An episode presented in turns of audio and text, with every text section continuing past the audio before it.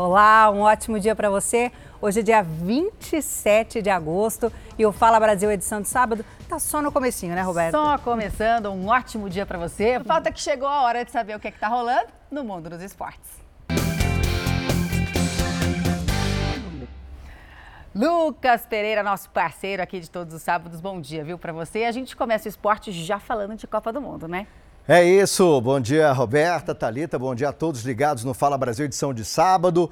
Copa do Mundo está chegando, contagem regressiva e a gente está sempre trazendo novidades, informações aqui no Bloco de Esportes. A FIFA divulgou informações sobre o tour da taça da Copa deste ano. Pela primeira vez na história do torneio, o troféu vai passar pelos 32 países participantes.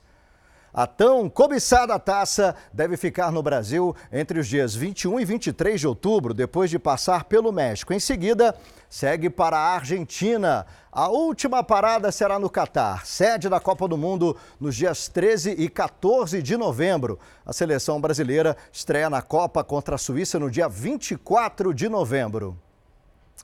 E olha, a seleção brasileira, uma das favoritas ao título, chega cheia de moral para a competição. O time comandado por Tite segue na primeira colocação do ranking da FIFA.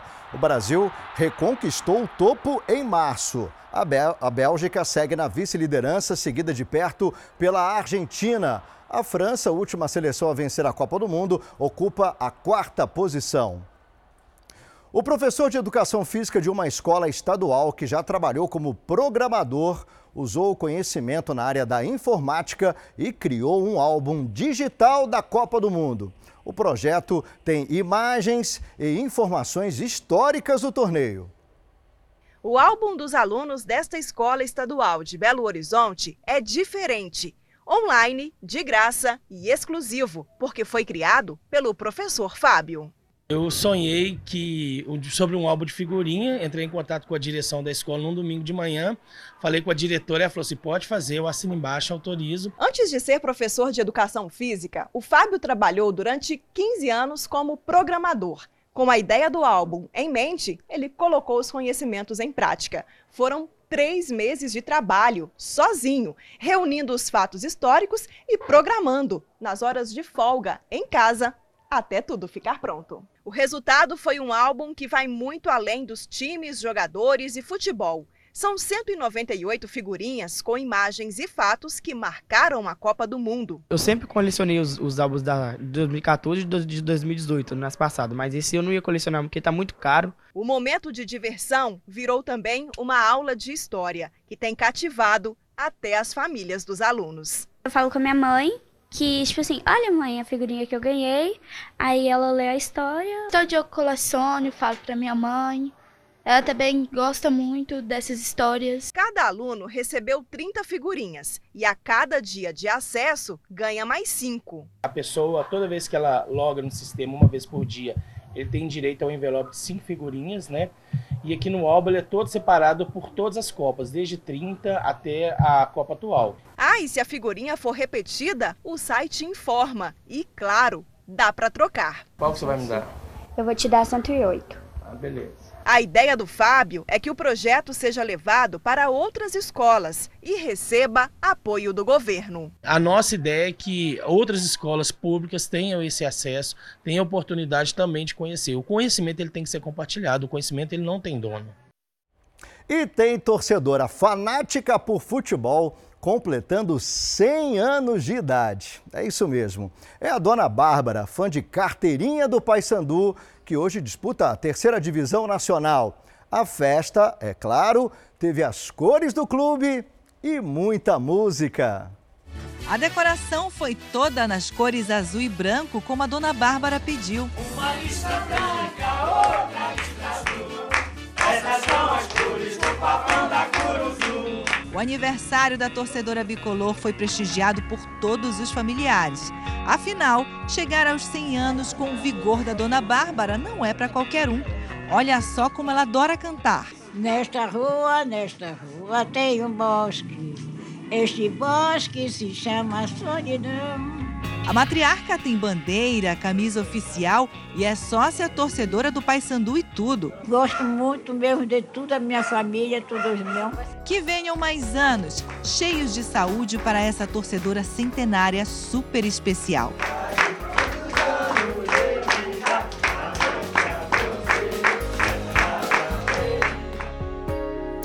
Parabéns então para a dona Bárbara. Bloco de Esportes fica por aqui. Sábado que vem tem mais. Bom trabalho, meninas. Bom, você que está chegando agora ao Fala Brasil, 8 horas e 10 minutos pelo horário de Brasília. Seja muito bem-vindo. Faz seu cafezinho da manhã, seu chazinho, pãozinho na chapa, tudo que a gente tem muito jornal com informação até o meio-dia. Você chegou, já te levo assim virtualmente lá para o Rio de Janeiro. Que tal? Vão para lá saber se a previsão é de sol, como é que vai ficar por lá, com Carlos Dourador. Carlos, um ótimo dia para você. Como é que vai ficar a previsão do tempo aí nesse sábado e domingo? Parece que está um sol, mas está meio tímido, pelo menos pela imagem.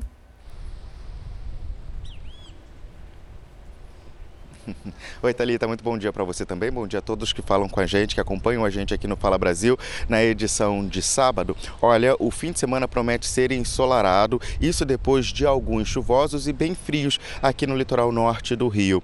Nesse momento, nós falamos ao vivo da praia de Imbetiba, tem poucas pessoas aqui, até porque tá bem cedinho. Mas o sábado amanheceu com o céu um pouco encoberto, mas o sol já está marcando presença, sinal de que o dia vai ficar bem quente, ou seja, uma ótima opção nesse sábado poder vir à praia, até porque a máxima prevista para hoje pode chegar aos 29 graus e não tem previsão de chuva. O domingo vai ser um pouco mais quente, também sem possibilidade de chuva, bom para passear né, nesse fim de semana. A mínima de 18 graus deve ser registrada durante a madrugada. Ao longo do dia, o tempo vai esquentando e a máxima de 32 graus está prevista para meio-dia também sem chuva, ou seja, um fim de semana de bastante sol, céu com algumas nuvens, mas dá para pegar uma praia, passear, aproveitar bastante esse fim de semana aqui em Macaé, no litoral norte do Rio. Voltamos ao estúdio do Fala Brasil. Que imagem bonita de Macaé, tranquila, tranquila por enquanto, né? Obrigada, Carlos Dourador, pelas suas informações. Vão para Brasília, juntinhos, ao vivo. Quem está lá é Nathalie Machado, que vai falar para a gente se vai dar para aproveitar esse final de semana. Nathalie, acho que vai dar sol esse sábado e domingo, mas confirma para a gente, por favor. Oi, Thalita, bom dia, bom dia a todos. Vai dar sol sim, dá para aproveitar. E vou ressaltar para vocês que a gente está no período de seca aqui em Brasília. Então, no momento, faz 15 graus. Venta um pouquinho, mas o céu segue sem nuvens, como a gente pode perceber agora aí nas imagens. Então, a temperatura máxima prevista para hoje é de 28 graus e a mínima de 14 graus. Para amanhã, a previsão é a mesma, mas, Thalita, é, a umidade relativa do ar aqui em Brasília, e o que eu estou mostrando para vocês aqui é a esplanada dos ministérios, a gente está dando esse, tipo, esse giro aí agora, a, a umidade relativa do ar ela deve chegar no máximo a 70%. Então, a dica aqui que a gente tem é que o brasiliense ou quem estiver aqui em Brasília tem que se hidratar bastante porque essa época, embora agora esteja ventando, durante a tarde o bicho pega aqui, viu? Fica muito quente e muito seco. Voltamos ao estúdio do Fala Brasil. Que imagem bonita da nossa capital federal, nenhuma nuvem no céu, né, Nathalie? Só um solzão aí registrado pelo seu cinegrafista. Obrigada pelas suas informações. E onde será esse lugar de praia aqui? Daqui a pouco a gente volta para a praia, viu? Aqui a gente viaja o Brasil inteiro. Agora a gente vai saber como é que está o tempo aqui em São Paulo, porque uma loucura. Essa semana fez frio, tiramos todos os casacão de novo do armário. Aí agora está meio calorzinho, parece que vai fazer calorzão. A gente não sabe o que, que a gente sai, com que roupa a gente sai de casa. O carro é cheio de, de roupa, a gente vai trocando, né? Suzane Paulo, então um ótimo dia para você. Você está no Parque do Ibirapuera, um dos cartões postais de São Paulo. Vai ser de calor esse final de semana mesmo? Bom dia, meninas. O sol já apareceu aqui na capital paulista e a previsão é de tempo firme no final de semana. Neste momento, aqui no Parque Ibirapuera, os termômetros marcam 19 graus. A temperatura está amena, mas vai esquentar. E a máxima prevista para hoje é de 29 graus. À noite, a temperatura cai e os termômetros devem ficar em torno de 16 graus. No domingo não será muito diferente. A temperatura vai subindo ao longo do dia, a máxima deve chegar aos 28 graus e à noite a mínima aos 15 graus. Então, quem estiver aqui em São Paulo e quiser aproveitar o fim de semana ao ar livre, brincar com as crianças, fazer caminhada, praticar atividade física, pega uma garrafinha de água para hidratar e vem para o parque. Voltamos ao estúdio do Fala Brasil. Bom, agora você viaja mais um pouquinho com a gente por outros lugares do Brasil, para a gente saber como é que fica a previsão do tempo nesse final de semana. A repórter Mara Godeiro tem as informações do tempo em Natal, capital do Rio Grande do Norte, né, Mara? Bom dia para você. Como é que tá aí? Aqui não dá para ver direitinho, assim, tá meio tá fechado. Realmente está ventando, isso sim é fato. Agora, previsão de chuva hoje, nublado, como é que vai ficar? Oi, Roberta, bom dia para você, bom dia meninas, bom dia para todo mundo que está acompanhando Fala Brasil, chovendo bastante nesse momento aqui na capital potiguar. A gente chegou aqui na Praia do Meio, que é uma praia urbana aqui da capital. Tava fazendo sol, mas o tempo tá doido aqui no Rio Grande do Norte, então começou a chover um pouco antes da gente entrar ao vivo essa praia, que é muito próxima aqui aos grandes centros comerciais do estado. Então é movimentação sempre muito expressiva de frequentadores, tanto turistas quanto potiguares. Mas se o sol não aparece, eles também não aparecem. E há previsão de chuva ao longo de todo o dia aqui na capital potiguar. Nesse momento faz 24 graus e a temperatura máxima deve chegar aos 28. E há previsão de chuva também no domingo no Rio Grande do Norte. Eu volto com vocês aí no estúdio. Então, chuva bem diferente de São Paulo, né, Mara? Obrigada, viu? Pelas informações. A gente agora vai saber como é que fica o tempo em Goiânia. Geralmente também é muito calor e muito sol por lá, né, Camila Rodrigues? Bom dia, viu, para você.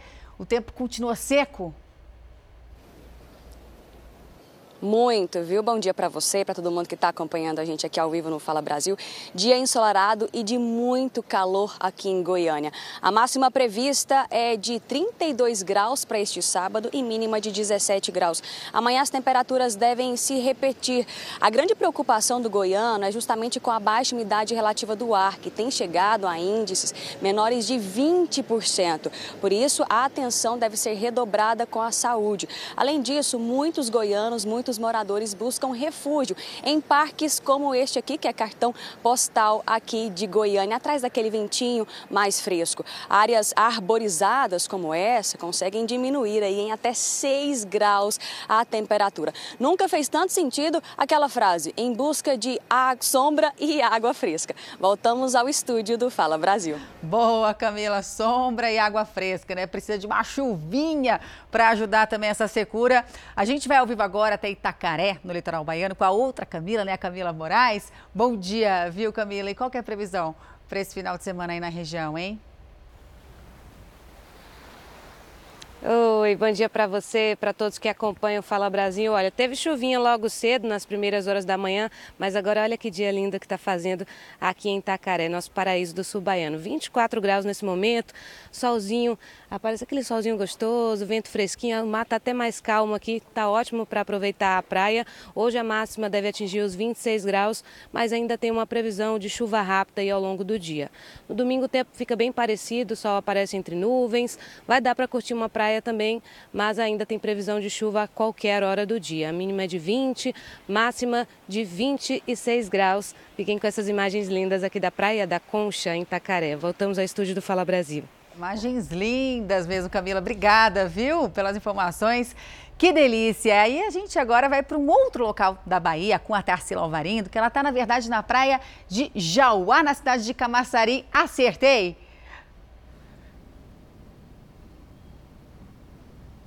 Acertou sim, bom dia. Estamos aqui na região metropolitana de Salvador. Olha só a tranquilidade dessa praia. Estamos aqui literalmente de pés na areia. E olha só, já tem gente aproveitando, um banho de mar cedinho, gente pescando também. E olha só, por enquanto isso aqui está assim vazio, mas a tendência é que ao longo do dia muita gente chegue para aproveitar a praia, viu? Porque a previsão do dia hoje é de sol, com algumas nuvens ao longo do dia, possibilidade de pancadas de chuva isoladas e bem rápidas. Tem temperatura mínima de 21 e a máxima de 27 graus.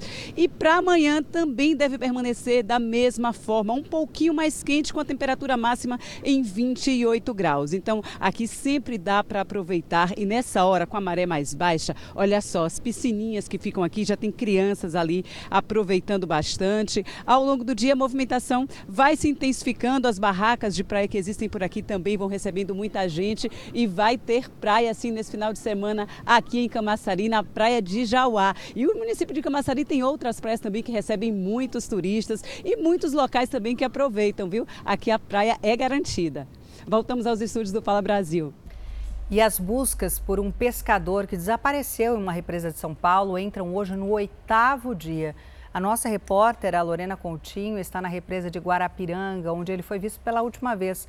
Lorena, bom dia para você. Já se tem alguma pista nesse oitavo dia do paradeiro do pescador? Bom dia, Talita. Bom dia a todos que acompanham o Fala Brasil. Nós estamos aqui bem na frente, olha só, as margens né, do rio, da represa Guarapiranga, na zona sul de São Paulo. E como você bem disse, já são oito dias de buscas por Teodório Andrade, de 63 anos. A gente está no ponto exato onde ele pegou o barco. Nosso cinegrafista vai mostrar, olha só, tem barcos aqui na ponta, porque os pescadores eles costumam deixar esses barcos aqui. Então ele teria saído, segundo os pescadores, amigos, familiares que estão extremamente extremamente sensibilizados por aqui. Ele tinha um barco e ele cuidava de um outro barco. O que, que aconteceu foi o seguinte: ele chegou até o local. Neste dia, ventava muito, dia 19 de agosto, uma sexta-feira. Ele chegou aqui, o outro barco não estava. Ele então se desesperou e foi atrás, até porque era um barco que ele era responsável. Ele então saiu daqui, com o primeiro barco e ele foi, olha só, naquela vegetação, nosso cinegrafista vai tentar mostrar, tem essa dupla vegetação e vai afunilando ali, tá? Ele simplesmente desapareceu. Já são oito dias e o que os pescadores disseram é o seguinte: ele conhecia essa região aqui como ninguém.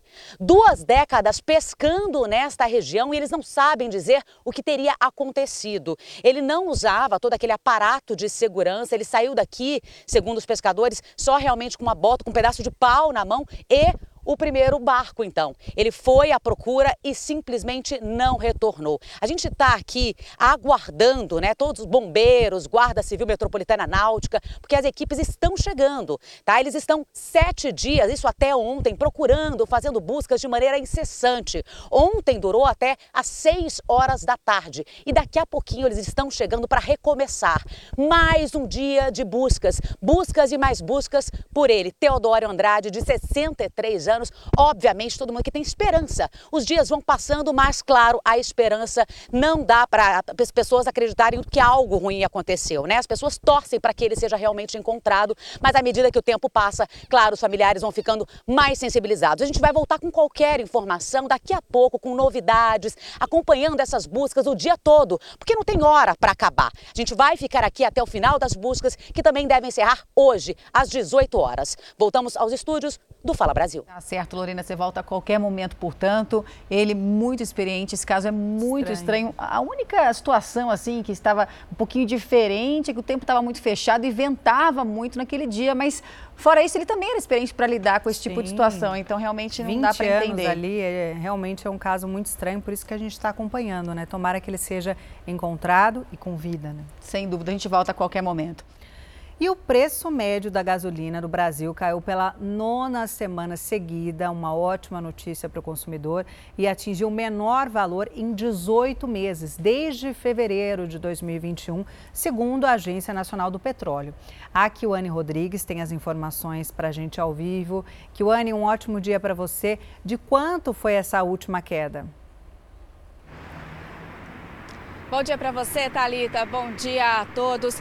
5% em relação à semana passada. Com isso, o valor médio ficou em R$ 5,25 e os preços voltaram ao patamar de fevereiro do ano passado. As quedas são um reflexo do menor preço cobrado pela Petrobras das refinarias e do teto do ICMS estipulado aos estados. Já o diesel ficou 6,5% mais barato e o preço do etanol recuou quase 14 centavos por litro nas bombas.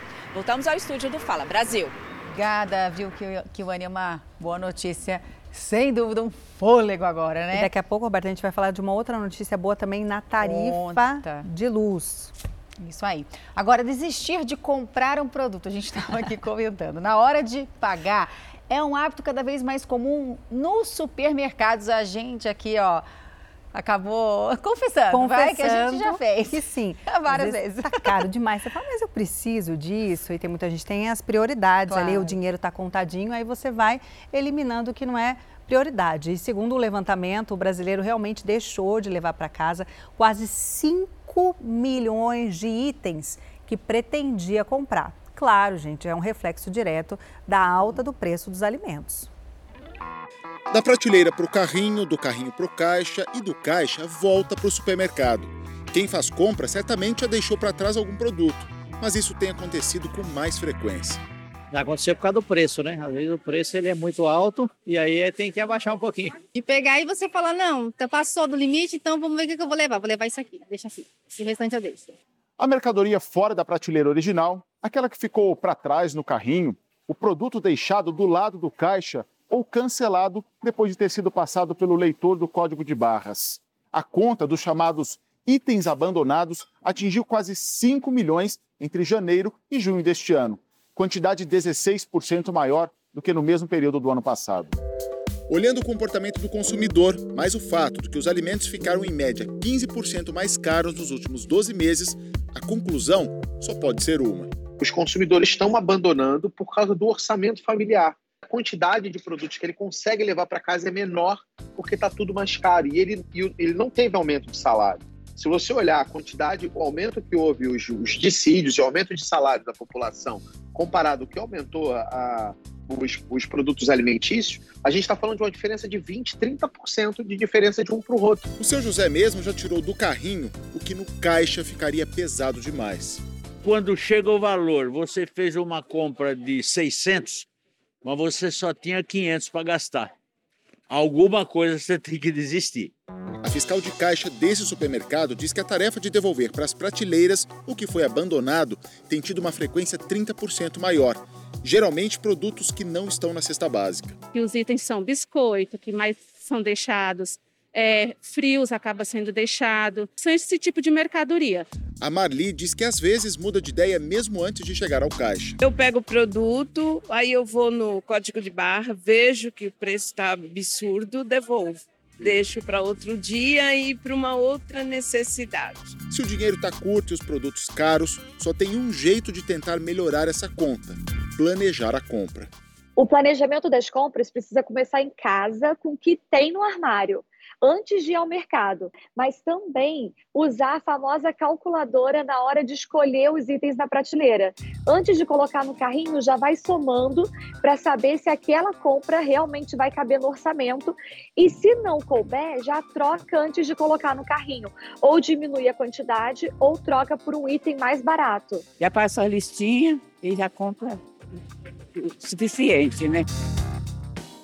Bom, agora a gente fala de uma fase né, muito importante na vida das crianças, que é a educação infantil. E essa primeira etapa vai de zero a cinco anos, né, Thalita? Como mães, estamos vivendo essa etapa, né? É um período de muita descoberta, de socialização para os pequenos, com um papel fundamental da escola, sim, mas também da família.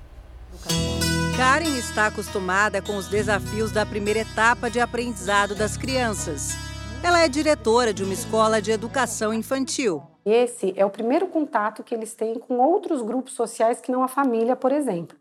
Então, primeiro a adaptação, onde eles passam a se entender como membros de um grupo, como se comportar, Depois eles vão passar a entender o que é ceder a um grupo, as regras de convivência e aí a parte mais difícil da, é, é da vida até dos adultos, que são as relações sociais. É a hora de despertar para a exploração de todas as competências físicas, mentais e sociais e que capacitam essa criança para enfrentar os desafios agora aquela criança, mas também os desafios futuros.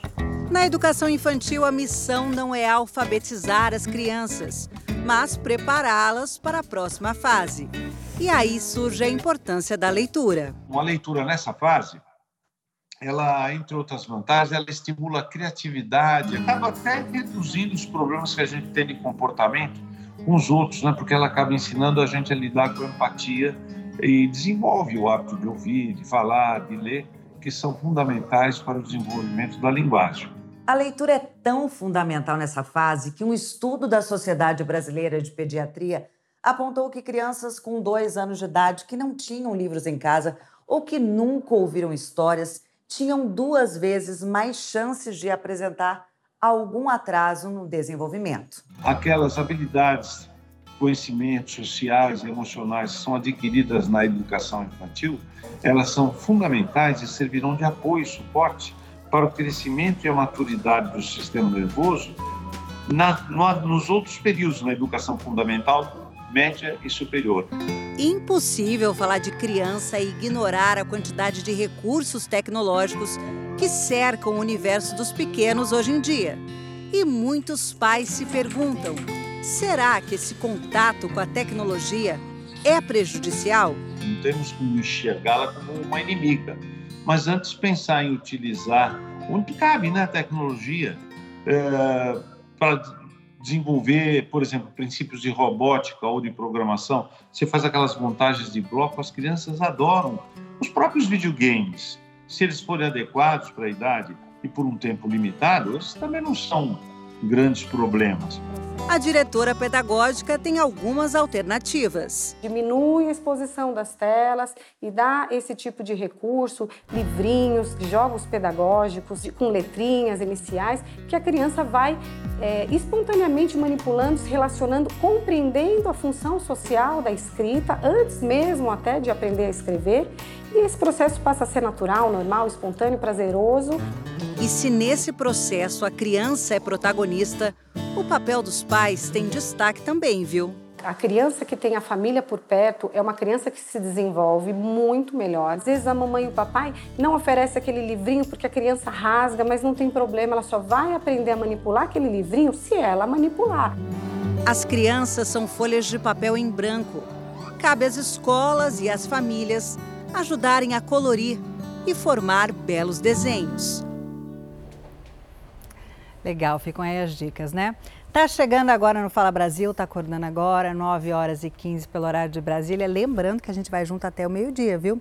Chegou, vamos para o Nordeste, que tal assim ir para o Maranhão, saber como é que fica o tempo por lá? Nossa repórter Sâmia Stefani está lá e tem as informações ao vivo para a gente. Sâmia, o que, que promete esse sabadão e esse domingo aí no Maranhão? E conta para a gente onde você está. Olá, Talita. Bom dia para você e a todos que nos acompanham. Pois é, o sabadão aqui na Ilha de São Luís começou agradável, típico realmente de um sábado bem ensolarado, como a gente pode ver. E a previsão por aqui, Talita, é que fique assim, com sol e algumas nuvens pela manhã, mas tem possibilidade de chuva à tarde e à noite. A mínima é de 23 graus e a máxima de 32 graus. No domingo não muda muita coisa. Predomina o sol pela manhã e tem possibilidade de pancada de chuva à tarde. À noite, o tempo volta a ficar aberto. A mínima é de 24 e a máxima pode chegar aos 31 graus.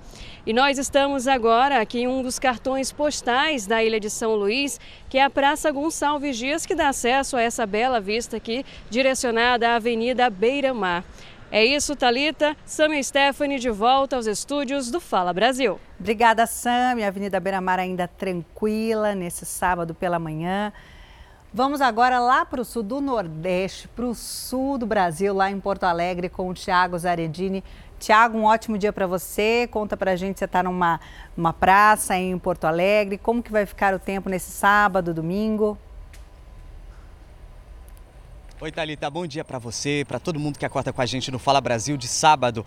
Olha, o dia tá lindo aqui no Rio Grande do Sul. A gente está numa das maiores áreas verdes da capital, que é o Parque Farroupilha. Esse parque que é lindíssimo, que tá cheio de gente, não é à toa. A temperatura aqui tá super agradável, o dia tá bonito, tem sol, céu azul, Está 20 graus nesse momento e daqui a pouco a temperatura vai a 30 graus. Lembrando que essa é uma temperatura bem acima da média aqui para o inverno gaúcho, viu? Há duas semanas as marcas eram negativas em praticamente todas as cidades do Rio Grande do Sul. Teve até neve nas serras gaúcha e catarinense. Agora o dia está lindo, é bom para colocar aquele casaco para lavar, para tirar o mofo, pegar a roupa e se exercitar aqui do lado de fora, colocar vitamina D em dia. Voltamos ao estúdio do Fala Brasil. Tá cheio mesmo o parque aí em Porto Alegre, né? E aí a gente fica, haja saúde, né? Porque o Tiago falou que estava frio, nevou, todo mundo de casaco, agora tá sol e a gente tem que comer bem, beber bastante água, porque é difícil ter saúde com essas oscilações tão bruscas né, na temperatura. Obrigada, Tiago, pelas suas informações. Voltamos para São Paulo, mas vamos descer a serra, vamos para o litoral, vamos para Santos, falar com Valéria Chagas. Valéria, um ótimo dia para você. Fim de semana de calor por aí, por enquanto tá um nublado. Esse sol vai aparecer? Olá, muito bom dia a você, bom dia a todos que nos acompanham. Pois é, o sol já está brilhando, já um pouco mais forte por aqui na região da Ponta da Praia, onde nós estamos. E posso te garantir que a temperatura está bem agradável agora, viu? Em torno dos 22 graus. Aquele ventinho batendo aqui na beira da praia, está bem gostoso essa temperatura hoje. E essa é a previsão aí, pelo menos, né, ao longo deste sábado. A previsão é de sol o dia todo, não deve chover. Tanto que muitas pessoas já estão aproveitando aqui o dia de sol na praia, né? Fazendo aquela caminhadinha na beira d'água, aproveitando aí para a prática de esportes. Agora, amanhã sim está prevista a chegada de uma frente fria aqui à nossa região. Aí sim o tempo deve mudar, tem previsão de pancadas de chuva ao longo do dia de amanhã. As temperaturas amanhã variam entre 19 e 29 graus. Então, quem quiser aproveitar esse fim de semana na praia tem que ser hoje, tem que ser neste sábado, viu? Voltamos ao estúdio do Fala. Brasil. Obrigada. Olha quanta gente nessa imagem dá para ver já na praia. O pessoal acordou cedo para jogar futsal, para jogar futevôlei também, que é bem comum lá na Praia de Santos, acho que no Rio de Janeiro também é bem, bem comum. Caminhar, tomar um solzinho, atualizando. Então hoje tem sol, é amanhã que vai ficar nublado, que o tempo vai dar uma viradinha. Vamos para Curitiba, ao vivaço com Vanessa Fontanella.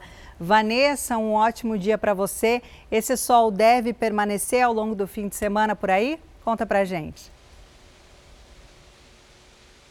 Oi, Thalita, ótimo sábado para você e para todos que nos acompanham. Olha, realmente esse sol deu ar da graça desde cedo aqui em Curitiba, mas infelizmente ele permanece hoje e amanhã. E no início da semana a gente tem aí uma mudança de temperatura. Eu vou pedir para você, para o Eric Brito, nosso repórter cinematográfico, mostrar para vocês aí de casa que dia lindo que amanheceu em Curitiba. Olha só, céu sem nuvens, a gente fala de um parque aqui da cidade, o Bosque do Alemão. Essa vista maravilhosa, né? A gente tem aí a vegetação e ao fundo a gente consegue ver o centro da cidade cidade. Nesse momento faz 15 graus, máxima prevista para hoje de 25 graus. Amanhã a temperatura mínima baixa um pouquinho, na casa dos 9 graus, mas o dia também promete ser bastante bonito, com máxima de 23 graus. Agora, olha só, a partir de segunda-feira a gente tem uma nova frente fria chegando na cidade, com mínima prevista de 5 graus e a máxima não deve passar dos 10 graus, Talita. A gente segue com essa temperatura de mínimas mais baixas e máximas que não devem subir muito até o meio da semana e só para o fim da semana a gente volta a ter então as temperaturas mais altas aqui na capital paranaense. É isso que eu ouvi você falando aí, né? Essa oscilação, a nossa saúde que lute, viu? Aqui em Curitiba tá desse jeito. A semana começa gelada e no fim de semana esquenta um pouquinho para o curitibano poder curtir esses cenários lindos que a gente tem por aqui, muitos parques na cidade. Volto com vocês. Sem dúvida, haja saúde, Vanessa. Obrigada, viu? E olha, os cães ainda são né, os queridinhos dos brasileiros como animais de estimação, mas uma pesquisa revelou que os tutores de gatos gastam a metade do que desembolsam as pessoas que têm cachorro. Os custos para manter os pets são o assunto de hoje do quadro SOS Pet com o Julinho Casares. Um levantamento do Pet Brasil mostra que os donos de cães gastam em média o dobro dos donos de gato. Inclusive, eu estou nessa casa aqui, ó, com quatro gigantes que a casa é toda adaptada para eles e eles têm um quarto só para eles. Então a qualidade de vida aqui é muito boa. Então vocês vão acompanhar todas essas atualizações e informações agora no SOS Pet.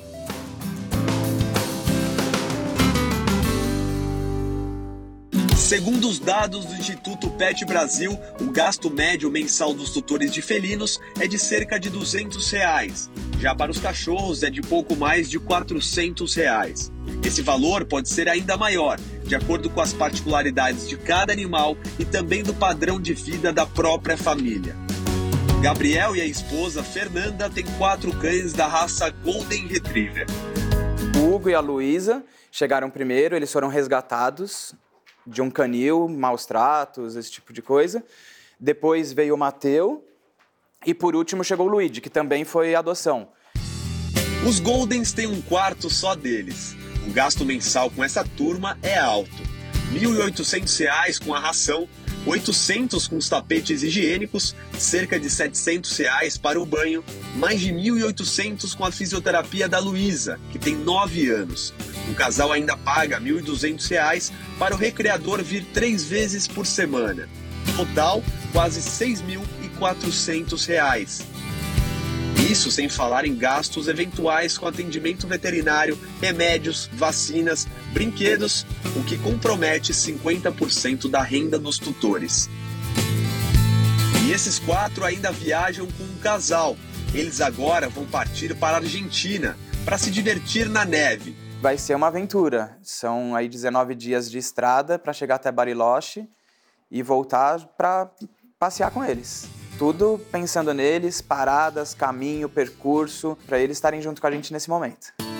Os custos mais altos para manter os cães podem estar contribuindo para o aumento de adoções de gatos.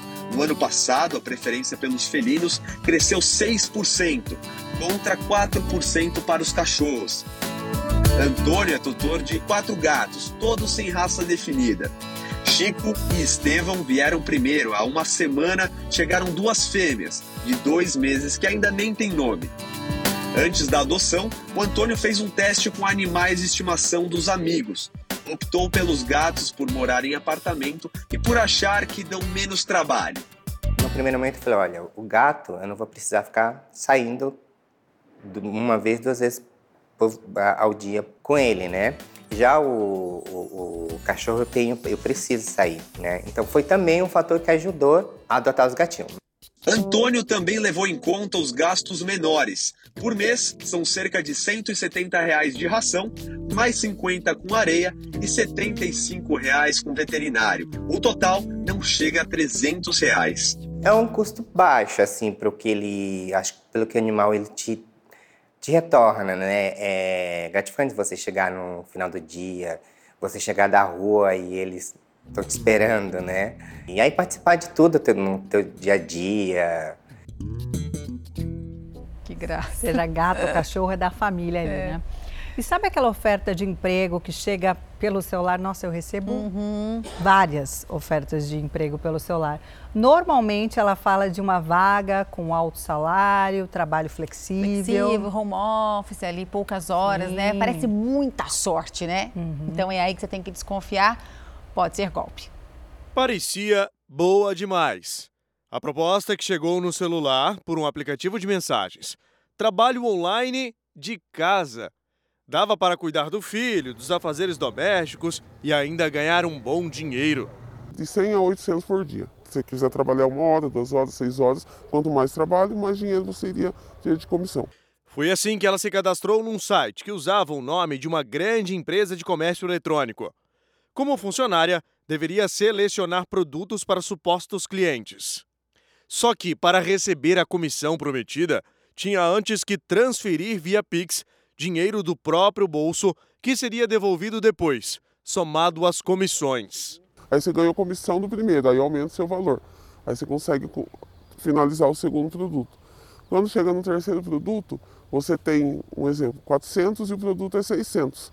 Aí é, ela já bloqueia e fala assim: você precisa é, ter dinheiro para poder continuar. Quando percebeu que tudo não passava de um golpe, era tarde demais. Já tinha perdido mais de 10 mil reais. Você ainda tem esperança de que aquilo é real. A sensação de que não, eles vão me devolver. Eles estão prometendo, eu vou tentar mais uma vez. Os criminosos se aproveitam de perfis falsos para atrair o maior número de pessoas por meio de aparelhos telefônicos. As quadrilhas então preparam armadilhas para se aproveitar de quem está precisando muito de um emprego. Este advogado diz que as vítimas devem procurar a polícia. Quanto mais denúncias, maior a chance de chegar às quadrilhas. E alerta: se uma oferta de trabalho chegar junto com algum pedido de dinheiro, é golpe algum frete, algum imposto ou qualquer que seja a maquiagem que está sendo dada para um kit inicial de trabalho, enfim, para que você possa depois ser remunerado, pode fugir, é golpe. É? Nas situações onde há um recrutamento, a, a, empresa de recrutamento já foi remunerada pela companhia contratante. Eu não trabalho só para mim, eu trabalho pelos meus filhos, pela minha casa, pelo meu esposo. Eu tinha projeto e hoje eu não posso fazer nada. Bom, agora pensa nesse cenário, né? Suas hum. férias estão chegando, aí você se anima, faz todo um planejamento, planejamento. de viagem, aquela contagem regressiva, né? Você vai realmente contando os dias, vive uma mistura, na realidade, de euforia, de ansiedade e até um medo. Verdade. E acho que todo mundo passa por isso. É difícil alguém falar assim, ah, vou sair de férias amanhã, não tá tô tranquilo. nem aí, tô tranquilo. ah, nossa, lembrei, vou sair de férias, né? Difícil, né? Agora, que sentimento é esse que causa isso tudo que a Roberta falou? Que faz a gente esperar tanto por um momento específico? É o que explica hoje o nosso comentarista Isaac Efraim no quadro Mistérios da Mente Humana. Férias é alívio, é alívio da pressão do trabalho, é a falta de compromisso Férias é que nem você falar pro cachorrinho vamos passear. É igual, a mesma coisa. Seja, oba, vou te. Então você projeta, por ter essa simbolização positiva, todos os conteúdos emocionais positivos que estão na tua cabeça, você deposita sobre as férias. Ah, vai ser lindo, vai ser maravilhoso. E na tua fantasia, no primeiro momento, o cenário que a mente cria é um cenário legal, é um cenário bacana, fica essa imagem positiva e vem uma sensação de euforia. Depois disso, porque não para por aí, começa a surgir uma pequena sensação de ansiedade. O que? Será que aquilo que eu estou projetando na minha mente vai dar certo? Será que vai correr tudo bem? Será que eu vou conseguir ficar tão eufórico, tão feliz, tão contente quanto eu estou planejando?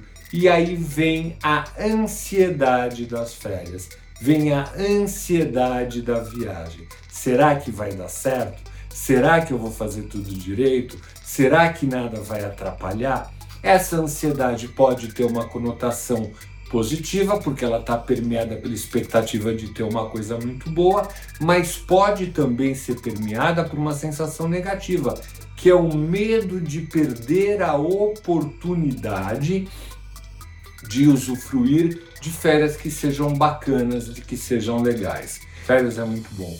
Férias é importante você planejar. Não vai muito de louca porque dá errado, dá problema. Mas é assim, tem que viver o dia a dia, não pode querer viver a euforia das férias antes dela acontecer. É aquela história de viver o presente, né? E se você se interessa por comportamento e quer saber mais sobre esse e outros assuntos, acesse o canal Ansiedade Brasil no YouTube, lá tem um monte de conteúdo para você. E olha, notícia da manhã, uma quadrilha de roubo de cargas foi alvo de uma operação na região dos Lagos, no Rio de Janeiro. Voltamos para lá ao vivo com o nosso repórter Carlos Dourador, que tem as últimas informações para a gente. Carlos, você me ouve? Quais são as últimas informações?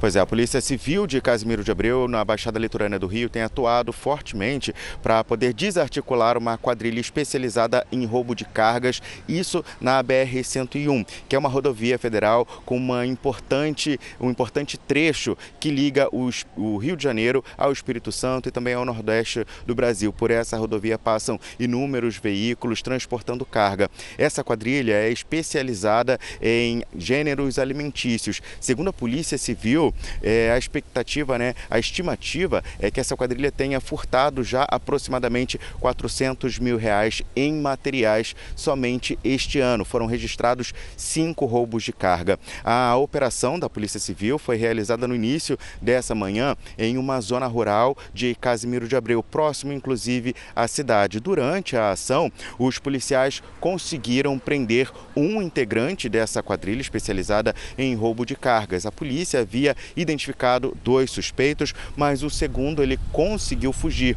Ainda segundo a polícia, ele teria sido avisado por conhecidos sobre a movimentação policial na região e conseguiu fugir. Esse suspeito, ele foi levado para a delegacia de Casimiro de Abreu. Ainda segundo as investigações, essa quadrilha, ela tem atuação não só na Baixada Litorânea, como em outras cidades aqui da região. Por conta disso, as investigações vão continuar. Um levantamento realizado pela Firjan apontou que em 2021 mais de 400, é, 4.500 ocorrências desse delito, né, ou seja, de roubos de cargas, foram registrados somente no Rio de Janeiro. É um índice alto, por isso a polícia tem atuado fortemente para poder combater esse tipo de crime. Voltamos ao estúdio. Tá certo, viu, Carlos? Obrigada. E agora a gente vai acompanhar o treinamento dos cães da Polícia Rodoviária Federal Gaúcha, né? Que é um trabalho importantíssimo. Sim. Eles são especializados em farejar armas, drogas e munição. Mas para aprender tudo isso não podem faltar, Roberta, o quê? Brincadeiras e também recompensas, tipo petiscos. Who let the dogs out?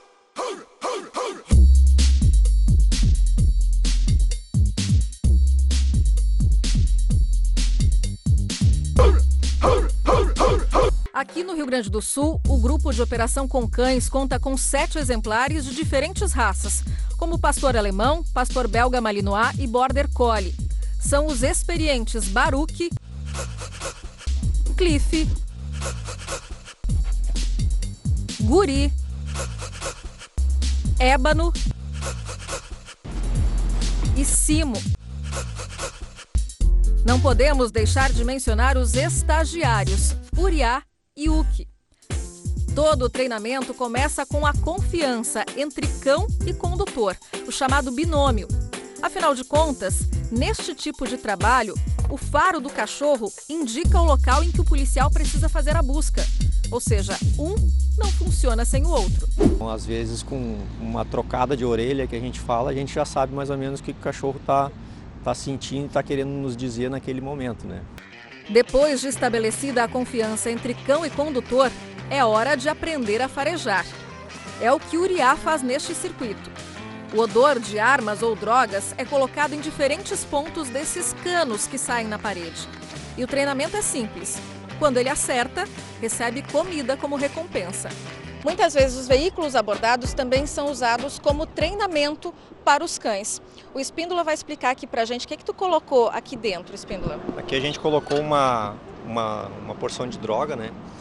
Para a gente apresenta ele uma situação real e mantém eles motivados, né? Aí ele vai fazer a busca aqui, ele vai identificar o odor-alvo, né? E vai receber a premiação dele e a interação com o condutor. Dessa vez, quem faz as buscas é o Border Collie Guri. Sentou. É o sinal. É o sinal de que ele farejou alguma coisa e tá aqui a recompensa. Recompensa do guri é sempre a bolinha dele? Sempre a bolinha, aham. É o prêmio dele, ele vai pela brincadeira, né? Foi o Guri que, em julho do ano passado, participou da operação que localizou 4 toneladas de maconha. A ação aconteceu em São Leopoldo, no Vale dos Sinos. Mas nem todo cachorro apresenta as qualidades necessárias para ser um cão policial. É o caso da Uki, que é um pastor alemão de nove meses, estagiária aqui da Polícia Rodoviária Federal.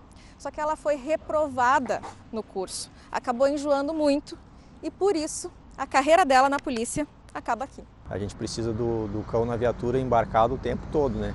E ela não superou essa, esse quadro de cinetose, no caso ela vai ser devolvida, vai ser feliz e alguma família já adestrada vai, vai ser dada, né? Em compensação, Uriá não só será efetivado, como transferido.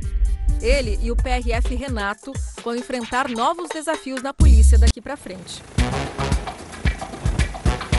Recebeu uma missão aí de, de ir para Foz do Iguaçu, vai ter uma base lá do, do COI Nacional e a implementação de um canil lá. E daqui um tempinho eu vou me, me mudar para lá para a gente começar um trabalho lá que se Deus quiser vai dar tudo certo também. Assim como deu aqui no Rio Grande do Sul.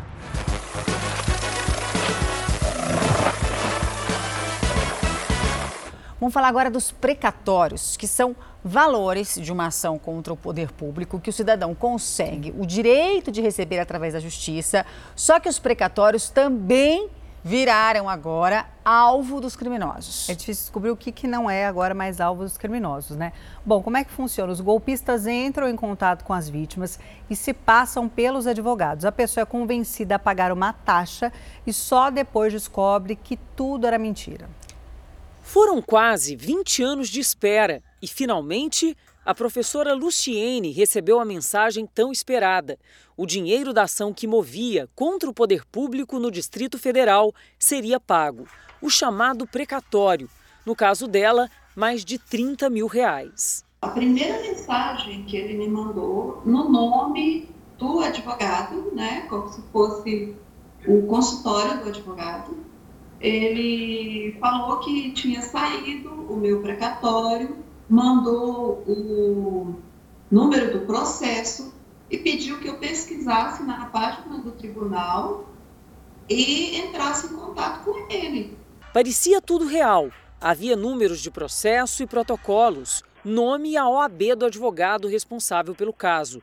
Documentos idênticos aos verdadeiros que confundem as vítimas. Os estelionatários montam uma conversa, pegam o telefone celular do credor que eles identificaram na lista de pagamento, conseguem pegar o valor que foi depositado e começam a assediar os clientes para quê? Dizendo que o precatório dele foi pago. No caso da professora, o falso advogado pediu para que ela pagasse uma taxa de R$ 1.498 para agilizar o pagamento do precatório com despachantes. Depois do pagamento, ele desapareceu das conversas telefônicas. Ao procurar o escritório verdadeiro, ela descobriu que tinha mesmo ganho a ação, mas não precisaria pagar nenhuma taxa extra. Aí eu entrei, liguei para o escritório do advogado, né? E falei com a moça, aí ela falou, é, a senhora caiu no golpe. Eles já sabiam né, que essa pessoa estava passando esse tipo de golpe. A Luciane está contando que só no grupo dela de Brasília, só nesse grupo de professores, além dela, pelo menos outras duas pessoas caíram nesse mesmo golpe que envolve o nome de advogados, inclusive ligados a sindicatos.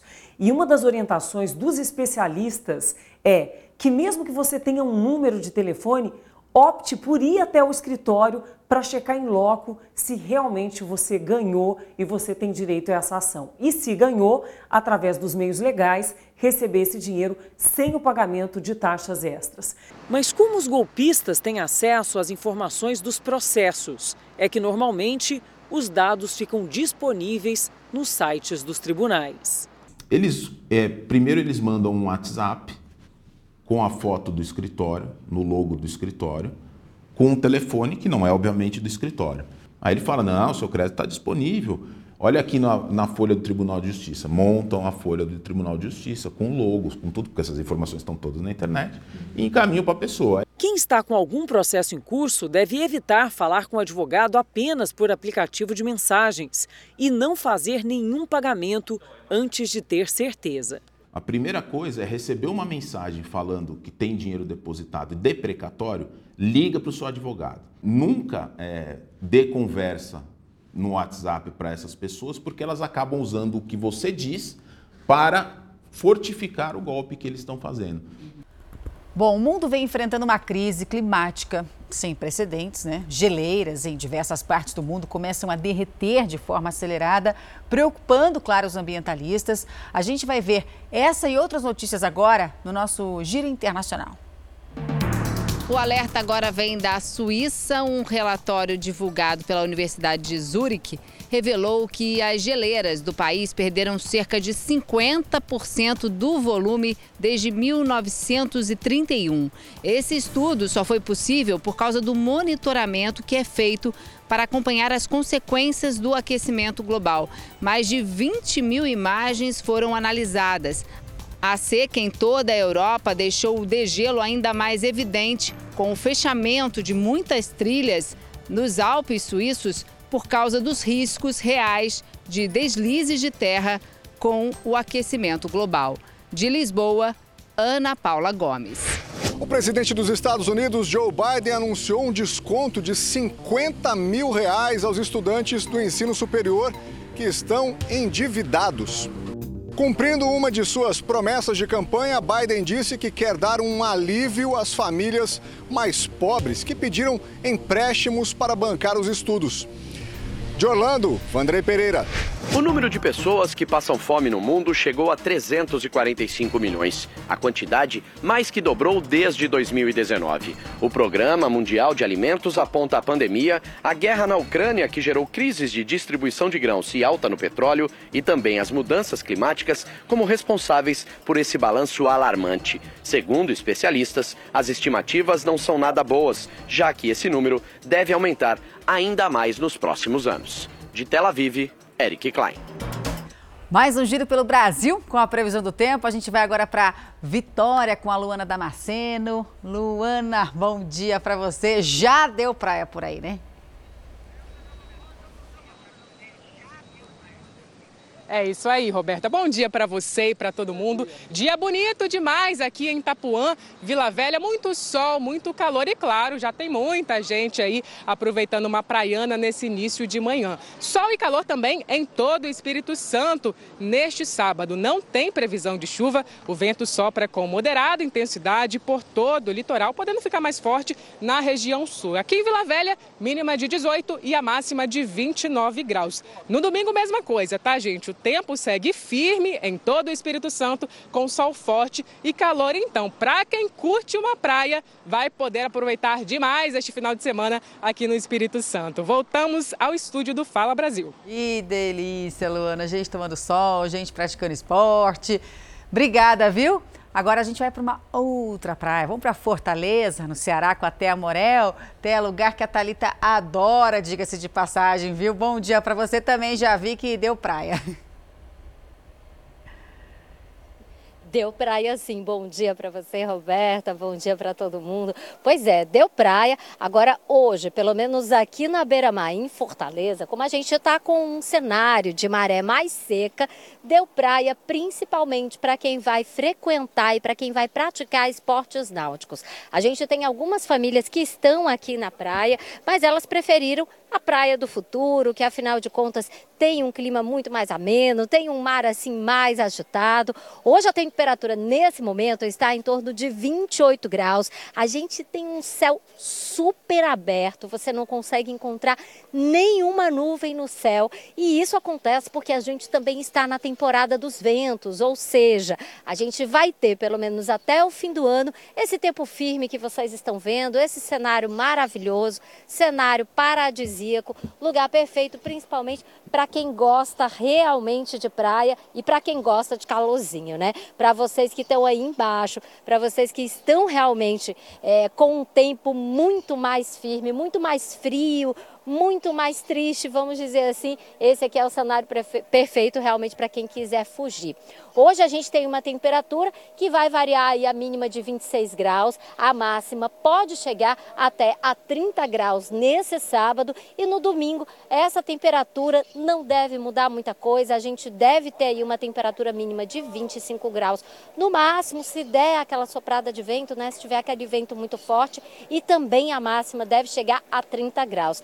A previsão aqui para Fortaleza, também para o domingão, é de muita praia, é de muito sol, é de muito surf, é de muita família na praia e é de cenário paradisíaco, como a gente está vendo aqui e que vocês sempre adoram, né? Realmente, esse cenário é de fazer inveja, principalmente com esse tempo firme que a gente encontra aqui em Fortaleza, né? Voltamos ao estúdio do Fala Brasil. Pois é, Té, a gente já estava com inveja, viu, de você e depois você acabou agora com a gente. Agora tá sacramentado, viu? Obrigada, Té, pelas informações. Bom, e em Belém, viu? A chuva, aquela tradicional companheira dos moradores da cidade, deve dar as caras no fim de semana, né? Amanda Pereira, bom dia. Oi, Roberta, bom dia para você, um ótimo sábado a todos. Uma pena, nós perdemos o contato com Amanda Pereira, que estava falando né, da tradicional chuva que acontece sempre no final de tarde lá em Belém.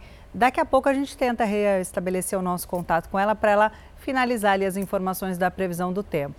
Olha, o símbolo da amizade de Portugal com o Brasil, o navio da Marinha Portuguesa Sagres, chegou em Salvador, na Bahia, para as comemorações dos 200 anos da independência. O navio da Marinha Portuguesa é um enorme veleiro com muita história. Foi construído na Alemanha em 1937, no fim da Segunda Guerra Mundial, para servir de navio-escola. Depois pertenceu aos Estados Unidos e, em seguida, ao Brasil, entre os anos de 1948 e 1961 em 1962, foi adquirido por Portugal. Essa é a 12ª visita do navio Escola Sagres ao Porto de Salvador. Mas a vinda desta vez tem um motivo ainda mais especial. Faz parte das comemorações pelos 200 anos da independência do Brasil. E eu, enquanto representante do Estado português, acho que todos nós aqui, portugueses, os descendentes, a nossa comunidade que vive aqui no Brasil, deve ter muito orgulho de ter aqui eh, em solo brasileiro o nosso navio escola que se está associando à comemoração do bicentenário. A embarcação sai de Salvador para o Rio de Janeiro no domingo, onde permanece até o dia 10 de setembro. A viagem faz parte das atividades de instrução da Escola Naval Portuguesa. Na tripulação também há cadetes de marinhas amigas a Portugal, de países como Argélia, Marrocos, Colômbia, Espanha, Estados Unidos e Tunísia. E dois brasileiros irão embarcar. O convés do navio escola está aberto à visitação para quem quiser fazer um passeio na história. Eu espero que eh, toda a população da região nos possa visitar e de poder desfrutar de um navio tão lindo e tão emblemático e um símbolo da, eh, eh, da tradição marítima portuguesa. Lindíssimo, imponente, né? E você vai ver agora a história de brasileiras que se casaram com estrangeiros e tiveram filhos no exterior. Só que depois da separação, elas tentaram voltar ao Brasil com os filhos sem a autorização do pai. Bom, o que essas mães não sabiam é que a Convenção de Haia, né, que é um tratado internacional assinado por vários países, diz que em situações como essas, as crianças têm que ser levadas de volta ao país onde moravam. Neide é mãe de uma menina de 12 anos que vive hoje na Suíça. Minha preocupação maior é com o bem-estar dela, psicológico. Liliane tem dois meninos pequenos, de 3 e 6 anos.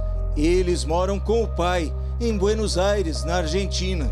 Falo com eles uma vez por dia, mais ou menos alguns minutos, porque eles são crianças, então eles querem brincar e às vezes eles não querem falar comigo.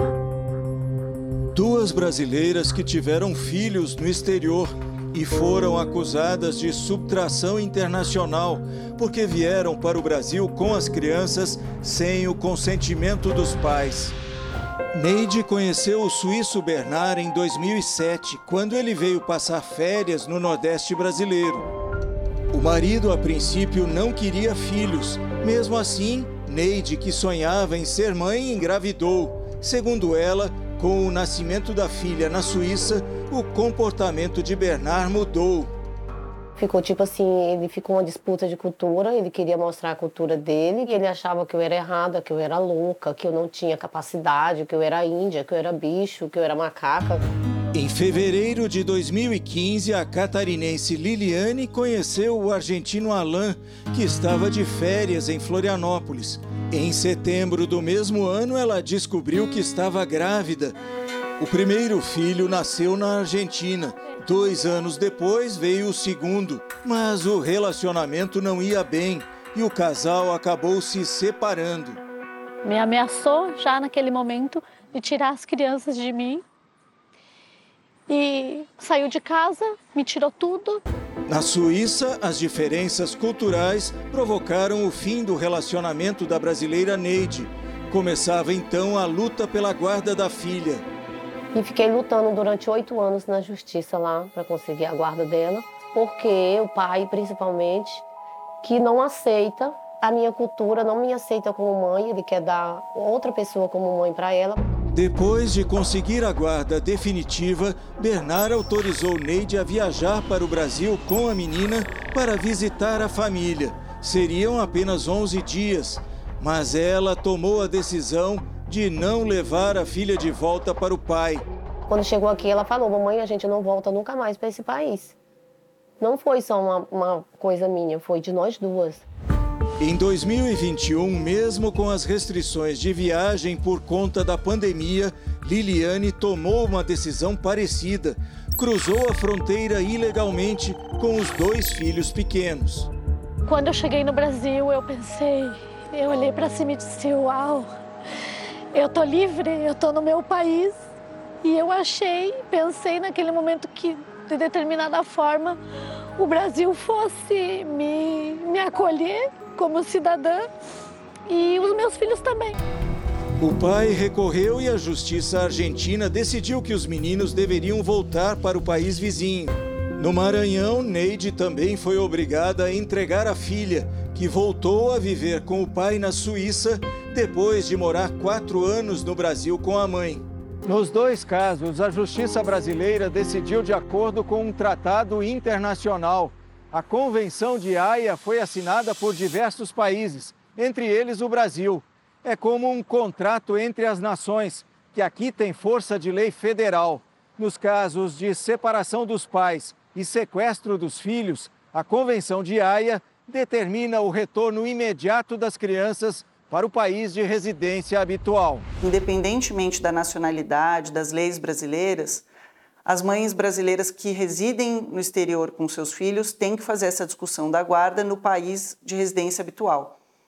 Ou, no mínimo, ter uma autorização judicial para sair com essa criança daquele país um, que, que, de forma que ela não esteja descumprindo a Convenção de Haia. Não foi como eu pensei, não foi como foi imaginado. E agora eu estou sem os meus filhos. Ela construiu uma vida aqui, muita amizade. Não tem essa, esse afeto com ninguém da Suíça, nem mesmo com o pai. Ela não quer. Aqui no Brasil, a partir dos 12 anos, a opinião do adolescente é levada em consideração pelo judiciário, mas não é um fator determinante na hora de decidir com quem os jovens devem ficar. Há outros fatores que têm que ser considerados, como se essa opinião de fato resguarda o bem-estar dela ou não. Agora, essa opinião tem que ser considerada no país de origem, onde é a residência habitual da família, onde tem que ser discutida a guarda. Tentamos falar por telefone com o suíço Bernard, ex-companheiro da brasileira Neide, mas ele não retornou nossos contatos. Já o ex-marido de Liliane lamentou os traumas deixados pela disputa judicial. Garantiu que ela pode visitar os filhos quando quiser mas argumentou que o lugar deles é na Argentina, onde nasceram.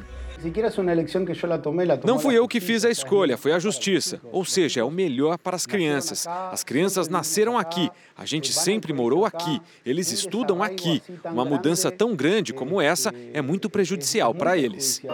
Independentemente do que determina a Convenção de Haia, a luta dessas mães para trazer os filhos de volta ao Brasil continua que ela ganhe o direito de ser ouvida, que ela possa se expressar e falar o que está acontecendo com ela. Pode morar lá, mas que venham passar com a, aqui no Brasil é, as férias e com a minha família. Para elas, a dor maior é saber que, enquanto isso, os filhos estão crescendo à distância. Você não vai desistir dele? Nunca, jamais. E eu não sei o que falam para eles, mas a mamãe nunca vai abandonar eles. Bom, a gente volta agora, portanto, a Belém para falar sobre a previsão do tempo com a Amanda Pereira. A Amanda estava conversando com a gente, mas deu um probleminha no áudio, né? Ao vivo é assim mesmo. Amanda, não tem problema, a gente volta com você.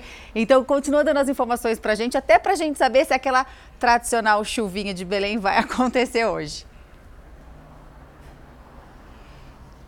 Agora sim voltamos e olha, já adianto que a nossa tradicional chuvinha aqui dos paraenses vai sim dar as caras, viu? Mas só lá pelo início da noite, porque por enquanto sol ditando aqui e aparecendo com tempo abafado na capital Belém. Temperatura neste momento de 29 graus. E hoje a nossa previsão com direito à nossa samalmeira centenária, que é símbolo da Amazônia, né? A árvore que é protegida por lei, patrimônio histórico e ambiental da capital paraense. Então esse clima ensolarado segue assim pela parte da tarde também. E aí sim, pela parte da noite deve cair aquela chuvinha tradicional, mas a boa notícia é que somente em áreas isoladas aqui da região metropolitana, com a máxima podendo chegar até os 32 graus e a mínima ali aos 23. E aí hoje a gente também está aqui, ó, bem pertinho do hangar, bem ao lado do nosso centro de convenções, porque começa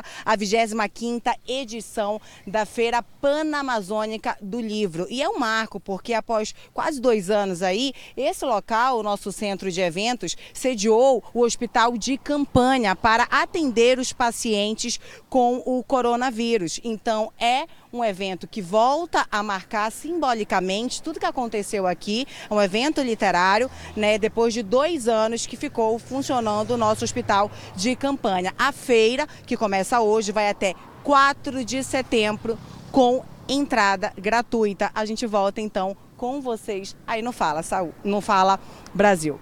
Amanda, que árvore é, linda. É, a gente apaixonou naquela árvore que você grafite. Essa. essa. Gente, parece uma árvore em 3D, não parece uma coisa assim super moderna e tal. O que é a natureza? Lindíssima, lindíssima, lindíssima. Obrigada, Amanda, pelas suas informações, falando ao vivo direto de Belém.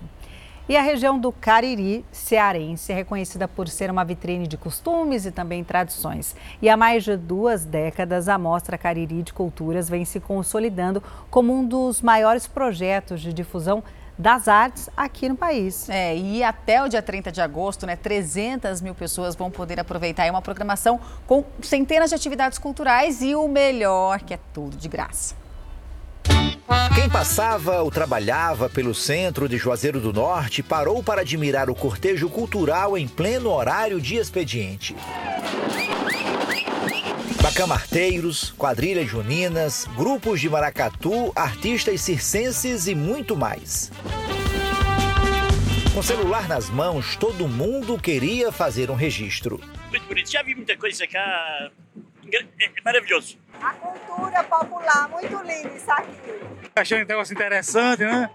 O folclore aí, mostrando tudo da, da, cultura da região. Pelos próximos dias, 27 cidades do interior sul do Ceará receberão os espetáculos da Mostra Cariri de Culturas. Quase 200 artistas irão levar arte e cultura para um público de 300 mil pessoas. Além dos grupos de cultura popular, a Mostra Cariri de Culturas reúne várias manifestações. Tem opções para todos os gostos e públicos. São artes cênicas e visuais, literatura, moda e design e música. Na abertura da mostra, a banda de rock nacional Titãs.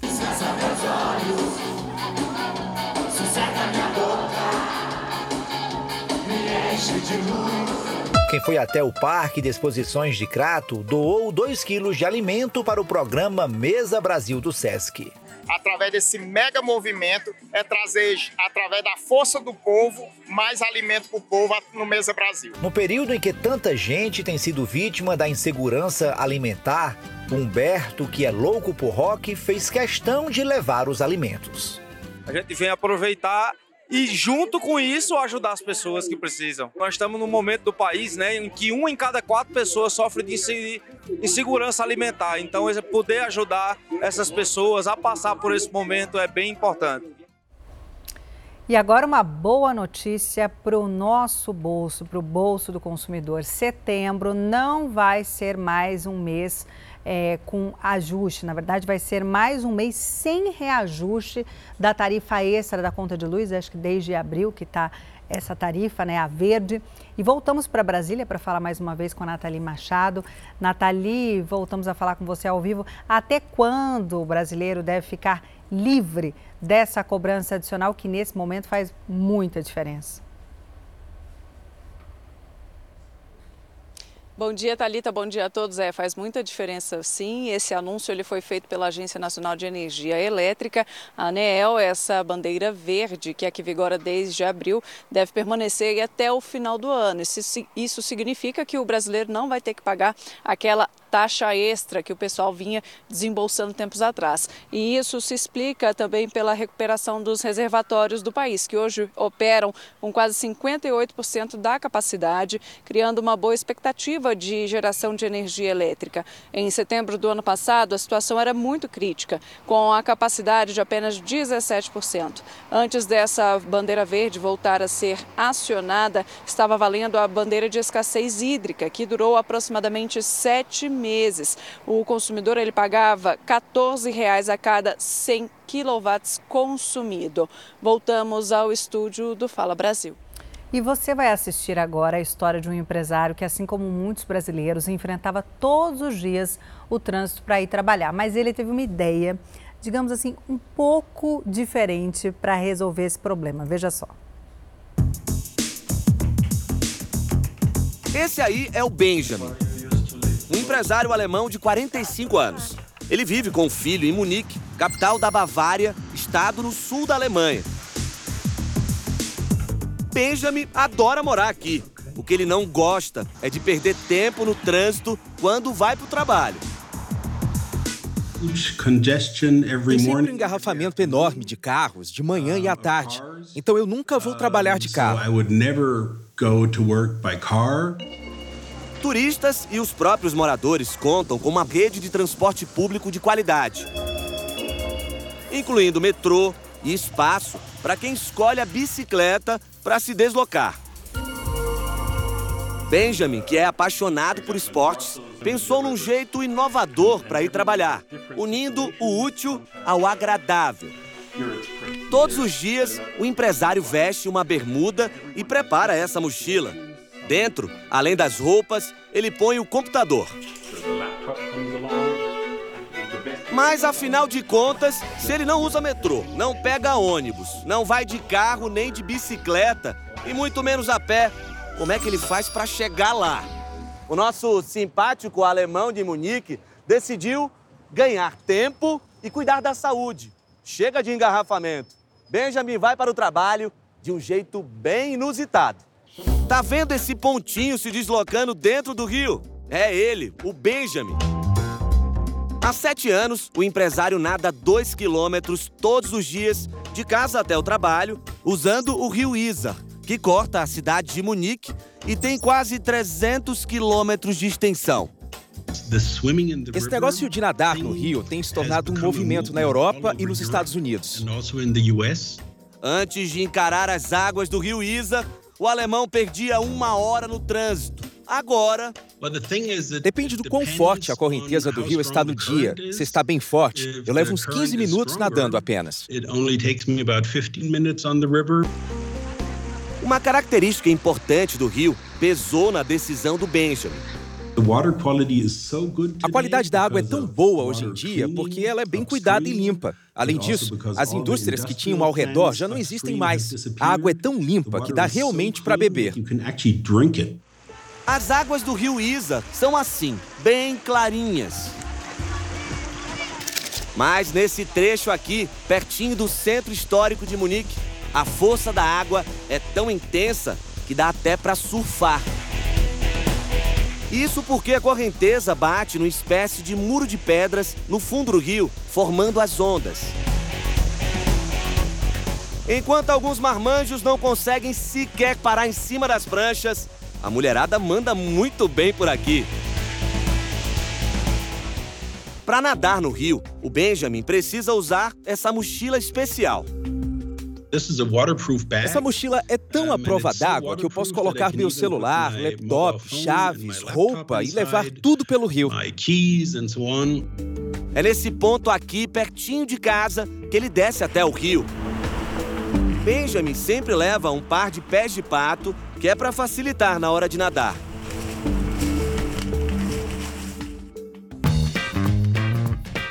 Antes de entrar na água, o alemão guarda a camisa e a sandália na mochila impermeável. Chegou a hora do mergulho.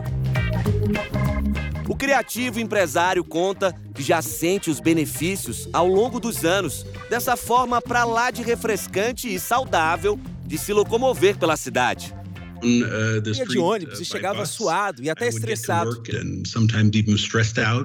Agora eu vou para o trabalho e vejo pelo caminho patos e outros animais que vivem às margens do rio. Mas o que será que os moradores de Munique acham da ideia do Benjamin? Eu vi que ele faz isso até no inverno. Ele é maluco. Já o encontrei uma ou duas vezes. Mas é uma ideia muito boa. Eu já pensei em fazer isso algumas vezes. Por que não? Deve ser muito legal, menos no inverno. É, mas tem gente que não acha complicado, não. O jeito do Benjamin de se deslocar por Munique está influenciando outras pessoas por aqui. Uma delas é o Samuel, a dupla desce tranquilamente pelo rio até chegar próximo ao local de trabalho do Benjamin.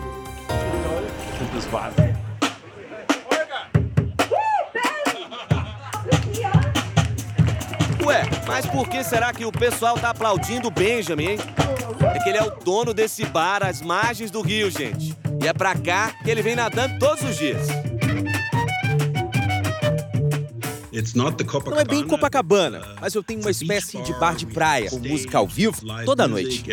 Nada melhor do que um brinde para comemorar uma ideia original e inusitada, não é mesmo?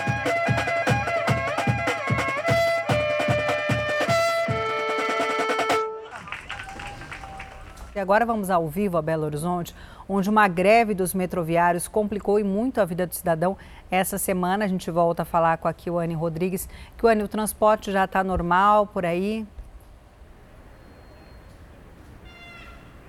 Bom dia novamente para você, Talita. Bom dia a todos. Eu estou aqui na estação central, que fica no centro de Belo Horizonte, e às zero hora de hoje os trens voltaram a circular. Os metroviários cumprem então uma determinação do Tribunal Regional do Trabalho de 60% de funcionamento em todos os horários. Essa determinação foi dada na sexta-feira, mas só foi cumprida hoje depois de uma reunião que aconteceu na sexta-feira à tarde. Mas uma nova paralisação geral não está descartada. Uma reunião está prevista prevista para acontecer na tarde deste sábado e será definido se a partir de segunda-feira, então, haverá uma nova paralisação geral. Lembrando que essa greve é um protesto contra o projeto de privatização do metrô.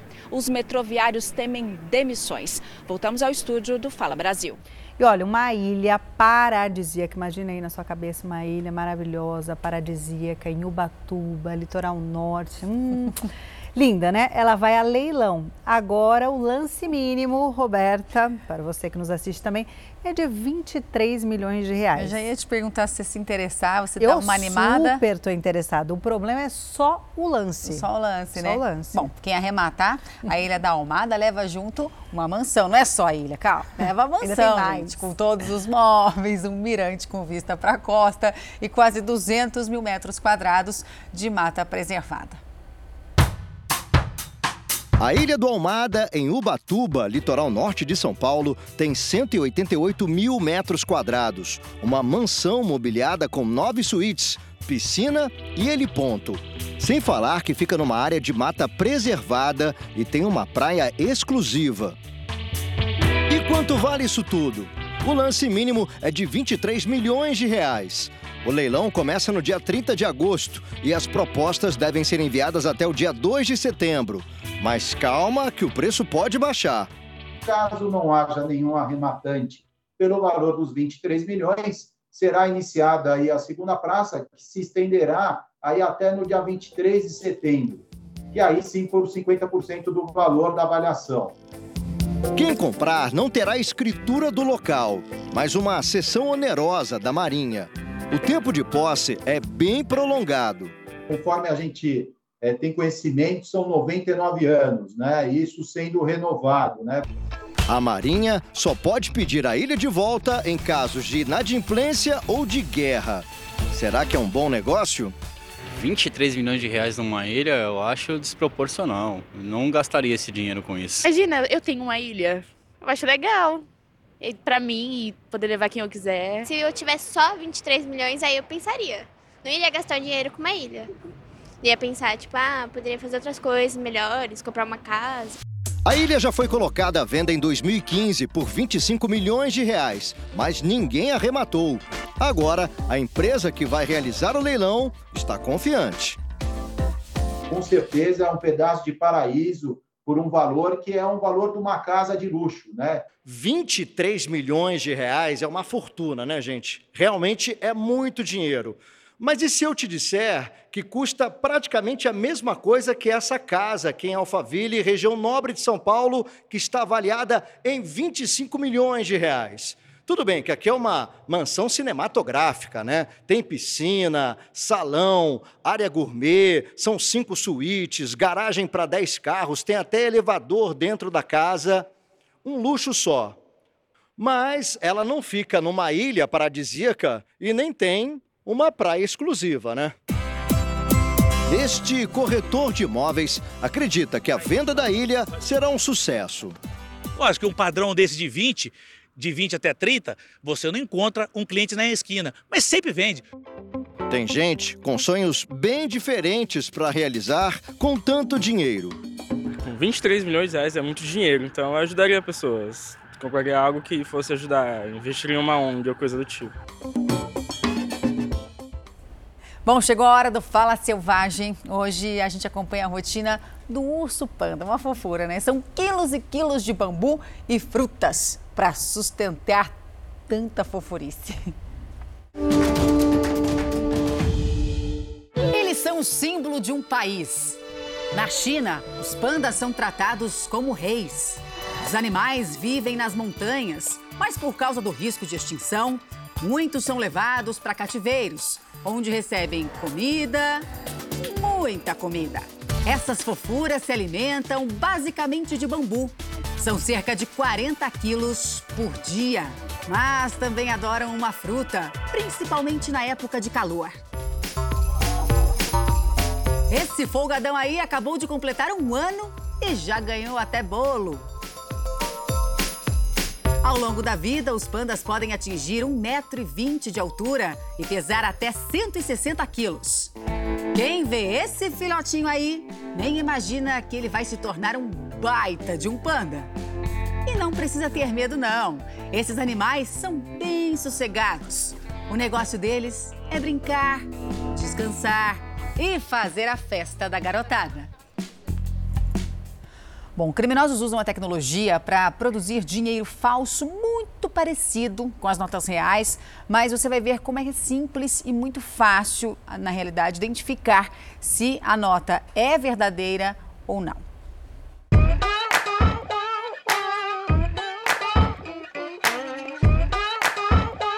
Vamos brincar do jogo de verdadeiro ou falso? Essa nota é verdadeira e essa seria falsa? O que você acha? A primeira nota é falsa, já a segunda, verdadeira. São parecidas, né? Você conseguiria identificar se recebesse uma? Eu, com as duas em mãos, não sei dizer qual é a falsa e qual é a verdadeira. Claro, existem os golpistas, mas muita gente não sabe distinguir. Não é que está agindo de má fé ou é mau caráter, só não sabe identificar e acaba repassando um dinheiro falsificado. Agora, para o Otávio, não tem esse papinho. Ele sabe fazer todo o procedimento para identificar. Ele trabalha mais de nove anos em comércio e agora está nesta padaria. Difícil é falar na cara do cliente que não pode receber o dinheiro. Já passou algum constrangimento? Já, sim, já passei com senhor de idade, na verdade que veio até mim com uma nota e eu, no processo de identificar com a lanterna, vi que era falso. No processo de explicar para ele, ainda mostrando uma da minha, ainda assim saiu reclamando, falando que tinha acabado de pegar no banco. É uma situação que a gente fica meio sem saber o que fazer, onde colocar o rosto, na verdade. No ano passado, mais de 270 mil cédulas falsas foram apreendidas em todo o Brasil. Uma quantia que quase alcança os 25 milhões de reais. Para ajudar as pessoas a se protegerem, o Banco Central divulgou algumas dicas. É necessário ficar atento a elementos gráficos e físicos da nota. Bom, vamos à prática de como identificar se a nota é verdadeira ou falsa. De acordo com o Banco Central, existe o passo a passo. A primeira maneira é a mais simples de todas, é colocar as notas contra a luz e procurar as marcas d'água. E aqui, Otávio, a gente vê a diferença da falsa para a verdadeira. Sim, exatamente. Onde a gente podemos ver que a de cima, no caso, que seria a verdadeira, tem todos os detalhes, né, por volta ali do lobo guará. Contudo, a falsa tem esses leves detalhes que podem ver que são bem mal feitos. As notas verdadeiras possuem um quebra-cabeças. Fora da luz, neste retângulo, nada aparece. Contra a luz, o valor equivalente está bem aqui, 200 reais. No toque, a gente já sente algumas Exatamente. diferenças, até porque o papel da fabricação é outro e existe o alto relevo. Sim, o que acontece? O alto relevo ele fica bem no cantinho dessa nota aqui, ó. Que fica parecendo meio que escadinhas. E também é possível identificar na República, que também tem um leve toque. É bem diferente. A verdadeira é perfeita.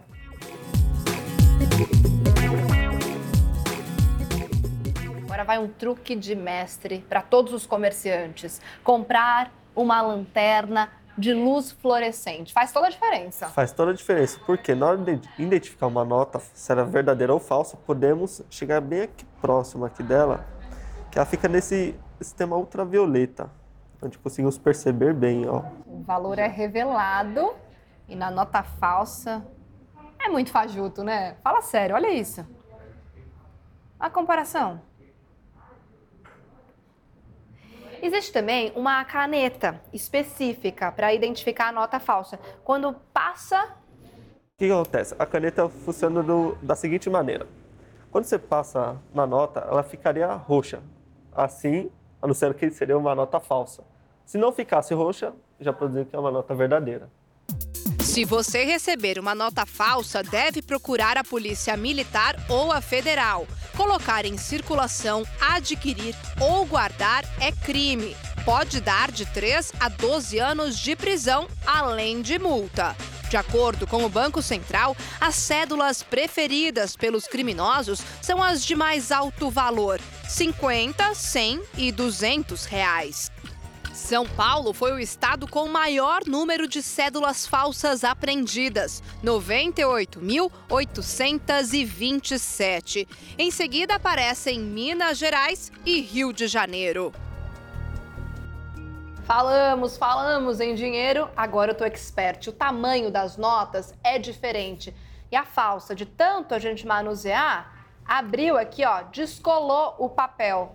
Esse cafezinho aqui eu não vou pagar com dinheiro falso. Justo. Agora, você conhece algum jovem que ouve música alta com frequência ou que vive com fone de ouvido? Acho que, acho que muitos, acho que quase todos, né? Todo lugar que você vai tem jovem, tá com aqueles fones bem grandes uhum. e tudo mais. Bom, a Organização Mundial de Saúde faz um alerta. Esse é um comportamento que está entre os principais fatores de risco para problemas de audição. Sabrina tem apenas 45% da audição em cada ouvido. Aos dois anos de vida, ela parou de escutar completamente. O motivo, segundo a jovem, foi o fato dela ter tomado três doses de uma mesma vacina, quando deveria ter sido imunizada uma única vez. Três doses da vacina da cachumba, né? E eu tive reação alérgica da vacina. Eu não deveria ter tomado essas tantas doses. Com o tratamento e o uso de aparelhos auditivos, a jovem hoje consegue se comunicar tranquilamente. Mas ela sabe que não pode abusar, especialmente com os fones. E eu coloco muito alto e dá para as outras pessoas que estão do meu lado e conseguem escutar. Já levou bronca? Já, já várias vezes. Várias vezes minha mãe, Sabrina, eu tô escutando seu fone, tá alto. Quando a gente era novo, a gente tinha é, usava caixa de som, aqueles sons, e aumentando o som aos poucos, chegava um ponto que a família toda reclamava, você tinha que diminuir. Hoje, com o uso indiscriminado de fone de ouvido, essa, a gente perde esse feedback, esse retorno. A exposição prolongada e excessiva à música alta e a outros tipos de sons recreativos, como aqueles barulhinhos que induzem ao sono, estão chamando a atenção da Organização Mundial da Saúde. Ela aponta que mais de um milhão de jovens em todo o mundo estão com problemas auditivos por conta deste comportamento de risco. Qual é o volume que você escuta? Ah, não, geralmente é bem alto. No máximo, se possível. Por quê? Porque quanto mais alto, acho que melhor, né? Ao máximo também. Sempre no máximo. Oi?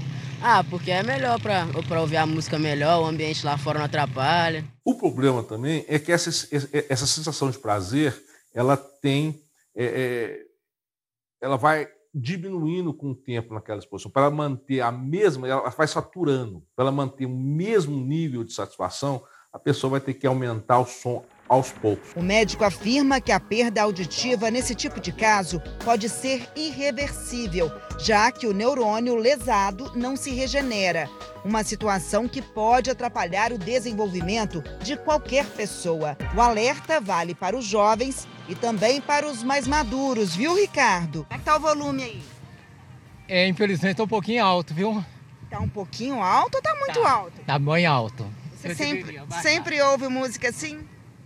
Não, raramente, não sei porquê, me deu, me deu a ideia de ouvir música alta assim. E eu gosto de ouvir é, fazendo exercícios, né? Porque o tempo passa mais depressa, assim. Por coincidência, bem no dia que a gente estava fazendo a reportagem, ele resolveu ouvir música mais alta, mas vamos diminuir, baixar esse volume para não atrapalhar a nossa audição. E olha só esse procura-se. Procura-se o dono de uma bolada bilionária. Não falei errado, não, não é milionária, não, é bilionária. Nos Estados Unidos, o ganhador de um prêmio de mais de um bilhão de dólares, vamos pensar, cerca de 5 bilhões e meio de reais, simplesmente não apareceu para pegar o dinheiro. Como assim? Vamos até os Estados Unidos com o nosso correspondente Vandrei Pereira, direto de Orlando, falando com a gente. Vandrei, um bom dia para você. A gente se pergunta como assim? Nada, nenhum sinal desse sortudo, desse bilionário ou bilionária? É, eu acho que ele está bem tranquilo, viu? Também acho. Não vou buscar agora, não. Olha, já, já faz quase um mês que o sorteio foi feito, que esse apostador acabou ganhando. Ah, essa aqui é uma das maiores boladas, um dos maiores prêmios da loteria aqui dos Estados Unidos. O prêmio é de 1 bilhão e 340 milhões de dólares, né? Chega aí perto dos 6 bilhões de reais. O apostador comprou um bilhete, apenas um bilhete, em um posto de gasolina em uma cidadezinha do estado de Illinois e até agora ele não apareceu. Tá todo mundo muito curioso, o prêmio estava acumulado desde abril. Então o pessoal da loteria disse o seguinte, que é comum quando o prêmio assim, é muito grande, é comum que as pessoas peçam aconselhamento jurídico. Aqui nos Estados Unidos, é, as pessoas podem receber o prêmio numa bolada só, podem resgatar o prêmio de uma vez só, ou podem ficar recebendo em parcelas, né? Praticamente a vida inteira recebendo dinheiro. Então, as pessoas querem saber a melhor forma de resgatar, tem que pagar o imposto de renda também, que vai tomar aí uns, uns 20% pelo menos né, desse prêmio, mas ainda assim é muito dinheiro, é muito dinheiro. Mas olha. É, aqui nos Estados Unidos também é comum os milionários aparecerem com aquele cheque na mão, as pessoas viram pessoas públicas, né? É muito comum isso. Só que no estado de só que no estado de Illinois é, é, comum também o estado proteger os apostadores, ou seja, pode ser que ninguém saiba quem é esse ganhador e a pessoa tem até um ano para resgatar o prêmio, viu pessoal? Vandrei, eu ia te perguntar quanto tempo tem para resgatar, você falou um ano, mas a gente é. sabe que as pessoas costumam dar uma enrolada para não mostrar, não mostrar assim, uma mudança no padrão de vida, senão os vizinhos já começam a falar, oh, acho que ganhou, acho que é ele e tal. Você não está escondendo o nosso jogo, não, para gente aqui, colegas, assim, só cá entre nós, que você é o novo bilionário. Porque parece que tem um outlet aí de roupas mais né, legais e mais baratas aí atrás. A gente ficou meio na dúvida, será que o Vandré é o bilionário, está desconfiado, depois ele vai lá gastar esse dinheiro? Não é não? Você não vai sumir daqui a um mês, né? Vocês sabem. Pode ser que eu apareça lá na ilha de São Paulo. Ah, de Ubatuba. Eu, eu tô achando, eu tô desconfiando. Comprar. Tem dinheiro tem, tem dinheiro de sobra para comprar essa ilha, mas olha, é, garanto a vocês que não fui eu, vou continuar aqui para a gente fazer esse trabalho bacana aqui no Fala Brasil e vamos aguardar, porque é normal, eu acho que a pessoa precisa realmente fazer uma, é, uma sequência né, de, de, de, conversar com a família, uma sequência de, de, de coisas né, para acertar e receber um dinheiro desse, porque realmente vai mudar a vida de alguém e tomara que ele ajude né, as pessoas, que é o mais importante, né, meninas? Tomara, viu, Vandrei? Obrigada Ai, pelas informações. Vandrei falando ao vivo de Orlando. Agora, só acrescentando aqui, dá para comprar né, a ilha que ele queria. 5 né, milhões e meio, tá? 5 bilhões e meio. 5 bilhões e meio. Então dá para tá. comprar a ilha, que está hum. em torno de 23 milhões, dá para comprar o outlet inteiro, inteiro, como o pessoal aqui do Twitter falou já. Não precisa ser umas roupinhas, é, não, cinco, né? Assim, um terço da Flórida. E ajudar muita ajudar gente. muita gente. Eu tô achando que o Vandrei tá com cara de bilionário. Não sei porquê, tô desconfiada. Olha, o Vandrei, o Vandrei pelo menos tem um ano aí para ficar com a gente é, até ele de fato pegar a bolada e sumir. E sumir. Vandrei falando ao vivo de Orlando, obrigada, viu, pelas informações. E um alerta: usar adoçante demais pode fazer mal para o intestino e aumentar a glicose no sangue. Foi o que descobriram cientistas que acabaram de divulgar uma nova pesquisa. Ele faz parte da rotina da Ana Carolina. Ela não esconde que consome uma boa quantidade de adoçante todos os dias. Quando tem um suco ou um café, né, eu dou preferência para adoçar com adoçante. Ou então, se eu vou fazer um bolo, alguma coisa, eu prefiro, ao invés de açúcar, usar é, adoçante também. E eu sou uma consumidora de produtos zeros, né, inclusive refrigerantes. Na hora de adoçar o cafezinho, entre o açúcar e o adoçante, eu também prefiro adoçante, porque não engorda, não aumenta a taxa de glicose no sangue, então dá para usar à vontade, não é isso? Olha, mas uma pesquisa recente mostrou que não é bem assim. O adoçante até parece inofensivo, mas pode fazer mal à saúde.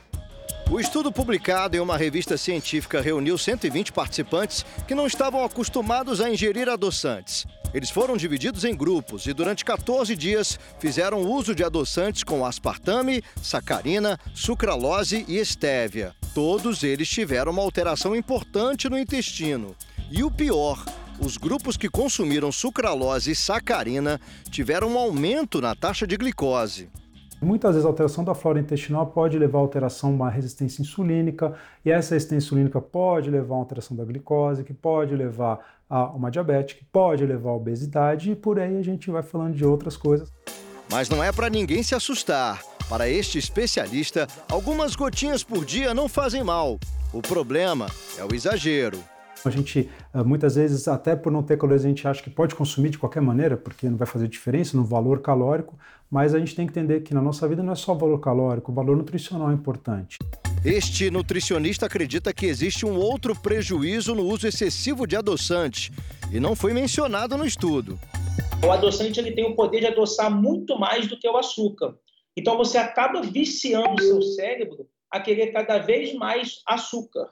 Algumas pessoas que costumam usar adoçante no dia a dia ficaram surpresas ao saber desse lado amargo do produto. É estranho, eu não estou sabendo. Nunca ouvi falar disso. Eu pensei que melhorava a saúde.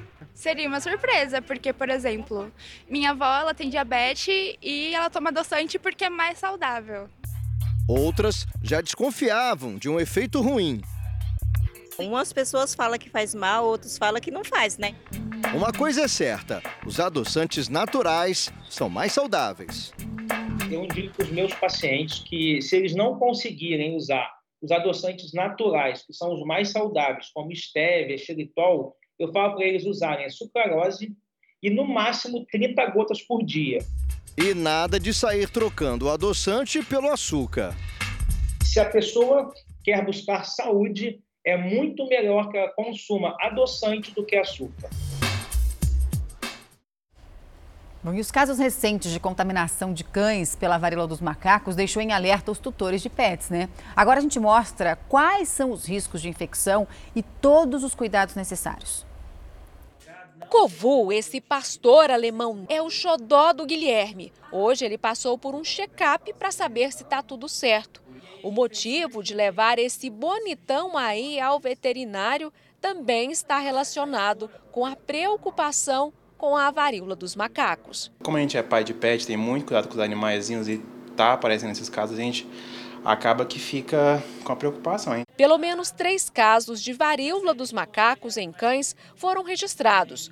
Um na França, outro nos Estados Unidos e o último que se tem relato em Juiz de Fora, Minas Gerais. No caso do Brasil, o tutor do cachorro estava doente e continuou tendo contato com o animal sem nenhum tipo de restrição. Poucos dias depois, ao dar um banho nele, viu o corpo tomado por bolinhas como se fossem espinhas. Ele ainda demorou para procurar um veterinário, porque não sabia que poderia ter acontecido esse tipo de transmissão. O doutor Tiago explica que, neste caso, ainda é preciso mais exames para saber quem foi o responsável responsável pela contaminação. No Brasil, especificamente, ainda não foi diagnosticado que aquele animal contraiu a varíola é, do tutor ou o tutor contraiu a varíola dele. Não só cães, mas todos os animais estão sujeitos à contaminação pela varíola dos macacos por humanos.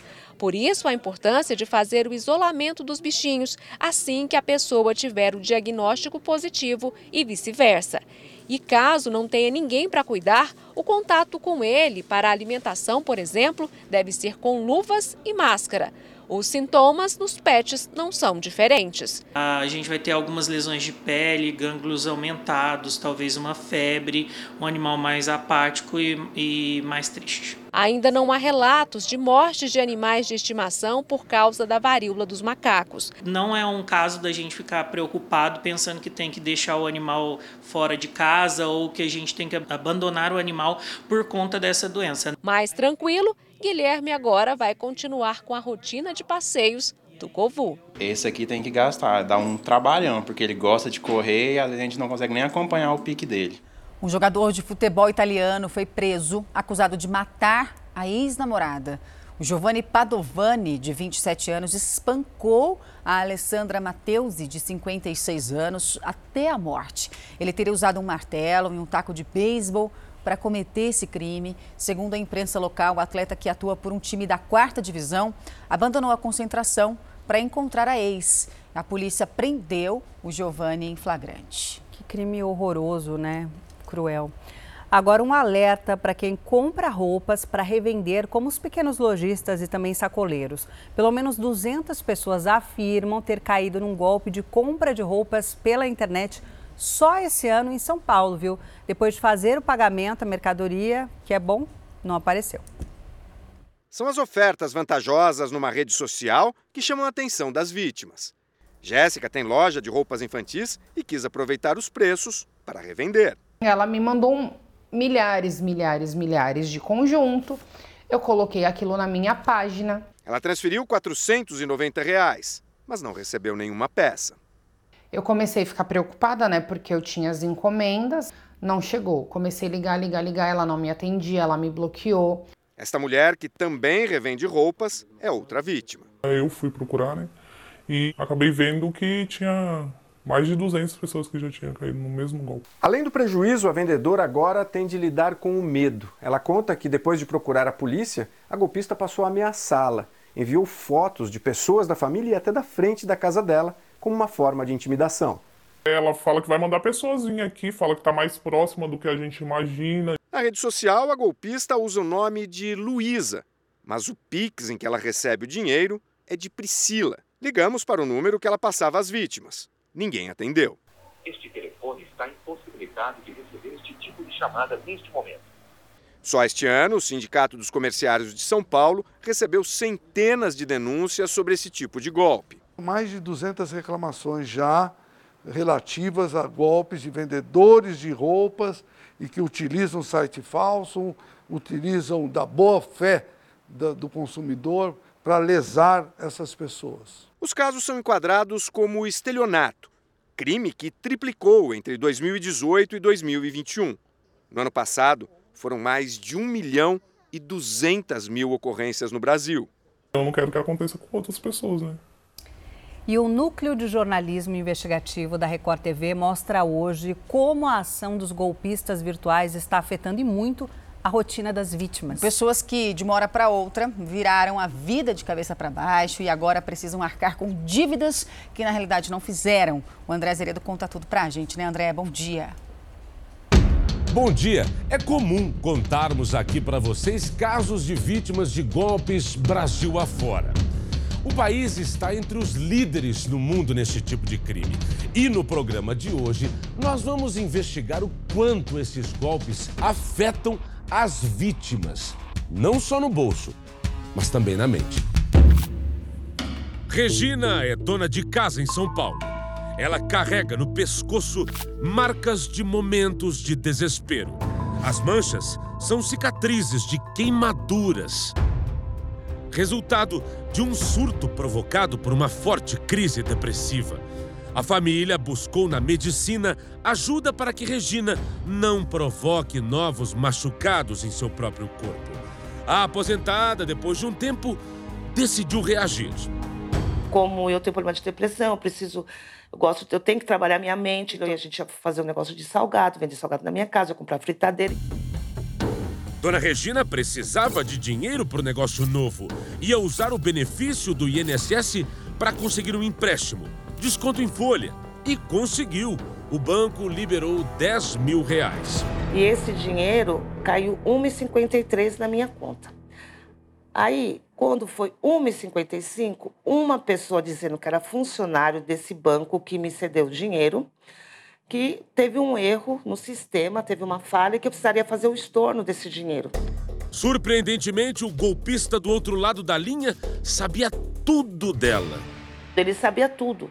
Ele sabia tudo. Tanto que eu, eu me assustei, que ele falou assim: o valor da parcela é X. Eu falei: não, esse, daí, esse valor eu não posso pagar. Ele falou: então por isso que a senhora tem que fazer o estorno. Ele passou um. um ela falou: te passar a chave Pix. E na hora eu nervosa, não pensei: não faz Pix para banco. O Pix estava em nome de um restaurante, mas ela nem se deu conta. O homem no telefone ainda prometeu que ia mandar o valor de novo. Nunca mais. No dia eu, eu pedia muito para ele, eu pedia muito, falava, pelo amor de Deus, não faz isso comigo. Dona Regina está pagando o empréstimo que nunca usou. Há quatro meses vem o desconto no benefício da aposentadoria. Um outro golpista também pegou de surpresa a empregada doméstica Maria Aparecida Nepomucena. Os criminosos usaram os créditos que ela tinha direito no INSS para pegar empréstimos e usaram tudo. Foi bem no tempo que ia cair o décimo terceiro, né? Aí foram pegando tudo que tinha. Eu nem sabia que eu tinha esse dinheiro lá para pegar. Se eu soubesse, eu tinha pegado, eu precisando de dinheiro, né? Eu tinha que fazer uma cirurgia no meu olho que custava 6.500. Até hoje eu não fiz ainda, porque eu não tenho dinheiro.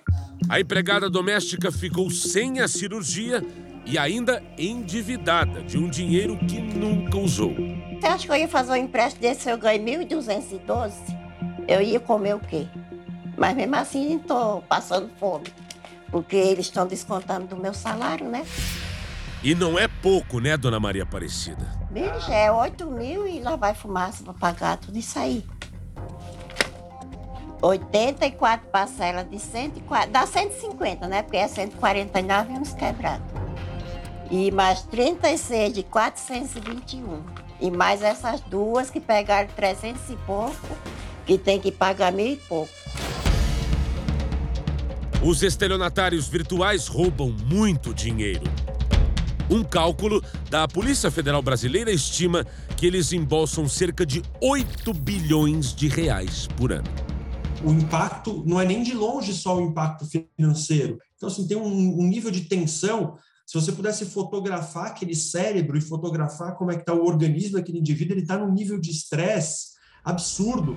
Nós do jornalismo da Record monitoramos de perto grupos de estelionatários nas redes sociais que são verdadeiras universidades do golpe. Você vai saber como os golpistas têm acesso a métodos e ferramentas para conseguir enganar as pessoas e roubar o dinheiro delas. Tudo que um vigarista precisa Para tomar dinheiro de vítimas online, ele consegue de informações nesses grupos de internet e paga por isso. Tem criminosos especializados em vender até centrais telefônicas, emuladores de centrais telefônicas. Então são plataformas oferecidas aí mediante pagamento semanal ou mensal, por exemplo. Veja essa oferta. PVC é uma referência ao plástico e, portanto, neste caso, estão vendendo cartões clonados já prontos, impressos, com seus dados, sua senha e os seus limites. A média de preço é de 100 reais cada um. Mas tem mais. Esse aí tem pacote completo. Contas de laranjas, chamados de laras, para o criminoso transferir o dinheiro que rouba de você para essa conta, seja por um golpe via Pix, por exemplo, ou até num sequestro. Os golpistas vendem os editáveis, que nada mais são do que modelos de documentos como CNH, certidão de nascimento, registros, em branco. O criminoso compra e preenche. Tem os consultáveis, que são arquivos com documentos, como certidões negativas de débito ou criminais falsificadas e com o nome da pessoa que está comprando. Também é possível comprar senhas de acesso de sites de lojas de eletrodoméstico, sites de compra e até serviços de streaming. Se quiser comprar nota falsa, tem também. Com este sujeito é possível comprar mil reais em cédulas falsificadas por 250 reais, dois mil por 450 e 10 mil por dois mil reais. O vendedor garante, passa no teste da caneta. Ainda tem um buscador que permite ao criminoso acessar qualquer informação da vida da vítima: placa do carro, endereço completo, nome dos parentes, telefones, dados bancários. A gente costuma dizer que a fraude bancária eletrônica no Brasil virou um serviço, né? E acredite se quiser, mas esses grupos têm serviço saque, atendimento ao cliente. Repara só. E tem gente tirando dúvida. Esse aí pergunta como saber o código de verificação de um cartão de crédito, o CVV, que fica atrás do cartão, já que ele conseguiu os números da frente. E comentam que a falcatrua está dando dinheiro. Tem um cara lá, tá ligado? No grupo do Ninja. Ele falou que, ele falou que pra mim aqui, mano, que ele faz 10 mil por dia. Passando tá de boinha, Botafé já fez uma extorsão, já tá de boa. Quem deve tem que pagar. Recentemente, o jornalismo da Record TV comprou um cartão de crédito clonado. Assim que o estelionatário liberou o acesso, a reportagem avisou a vítima imediatamente e ela cancelou os cartões. Esses estelionatários são audaciosos. No catálogo de vítimas não estão só pessoas comuns como eu e você. Uma operação da Polícia Federal descobriu uma quadrilha de hackers que entra em contas de prefeituras brasileiras para roubar o dinheiro do pagamento. Crixás, pequeno município de 17 mil habitantes no interior de Goiás, entrou na mira de golpistas. Um homem ligou para o secretário de Finanças da cidade, se identificando como funcionário do banco que atende a prefeitura, e disse que precisava deletar umas senhas que eram dos antigos gestores. Ele falou assim: você tem uma chave número tal que está no nome do ex-prefeito? Aí ele, não, realmente tem essa chave. Então, essa chave aqui eu preciso deletá-la. Preciso que você entre na conta do banco para a gente poder fazer uh, apagar essa chave no sistema, certo? Aí ele entrou na conta. Depois que, que ele entrou, ele falou assim, pronto, agora eu quero que você é, entre na outra conta para a gente poder é, excluir essas outras chaves que estão de outras contas. Com as contas desprotegidas, foi fácil para os criminosos roubarem 6 milhões de reais de duas contas da prefeitura. Todas as transferências feitas via Pix. Estamos vivendo um verdadeiro cangaço digital. A polícia diz que essas fraudes bancárias são sim de interesse das grandes facções. Para financiar a própria organização criminosa como um todo. Então, por exemplo, a, a arma que está assaltando ali na esquina, ela pode ter sido comprada com uma fraude é, numa conta bancária de qualquer um de nós. Nesta família de Minas Gerais, todos foram vítimas de golpe. Por saber que eles vão sair ilesos, que não vão acontecer nada com eles, eles conseguem, eles comete esse crime uma vez, duas, três, quatro vezes. Essas pessoas entram na vida da gente, o mínimo que eles tiram faz falta. Porque eu, eu, sou pensionista. Então, eles não têm coração, não têm pai, não têm mãe. Para quem investiga, a dificuldade é identificar os criminosos, que, aliás, quando são pegos, agora respondem por penas maiores. Mas não é esse aumento de pena que vai fazer com que o criminoso se sinta inibido. Você não pode imaginar que o aumento da pena vai gerar automaticamente a diminuição do crime. Agora, o Estado vai ser implacável, obviamente. Semana que vem tem mais Record Investiga com vocês. E pacientes que precisam fazer exames para diagnóstico por imagem vivem mais um drama em várias regiões do Brasil. O problema agora é a falta do contraste, que ainda é reflexo da pandemia da Covid-19.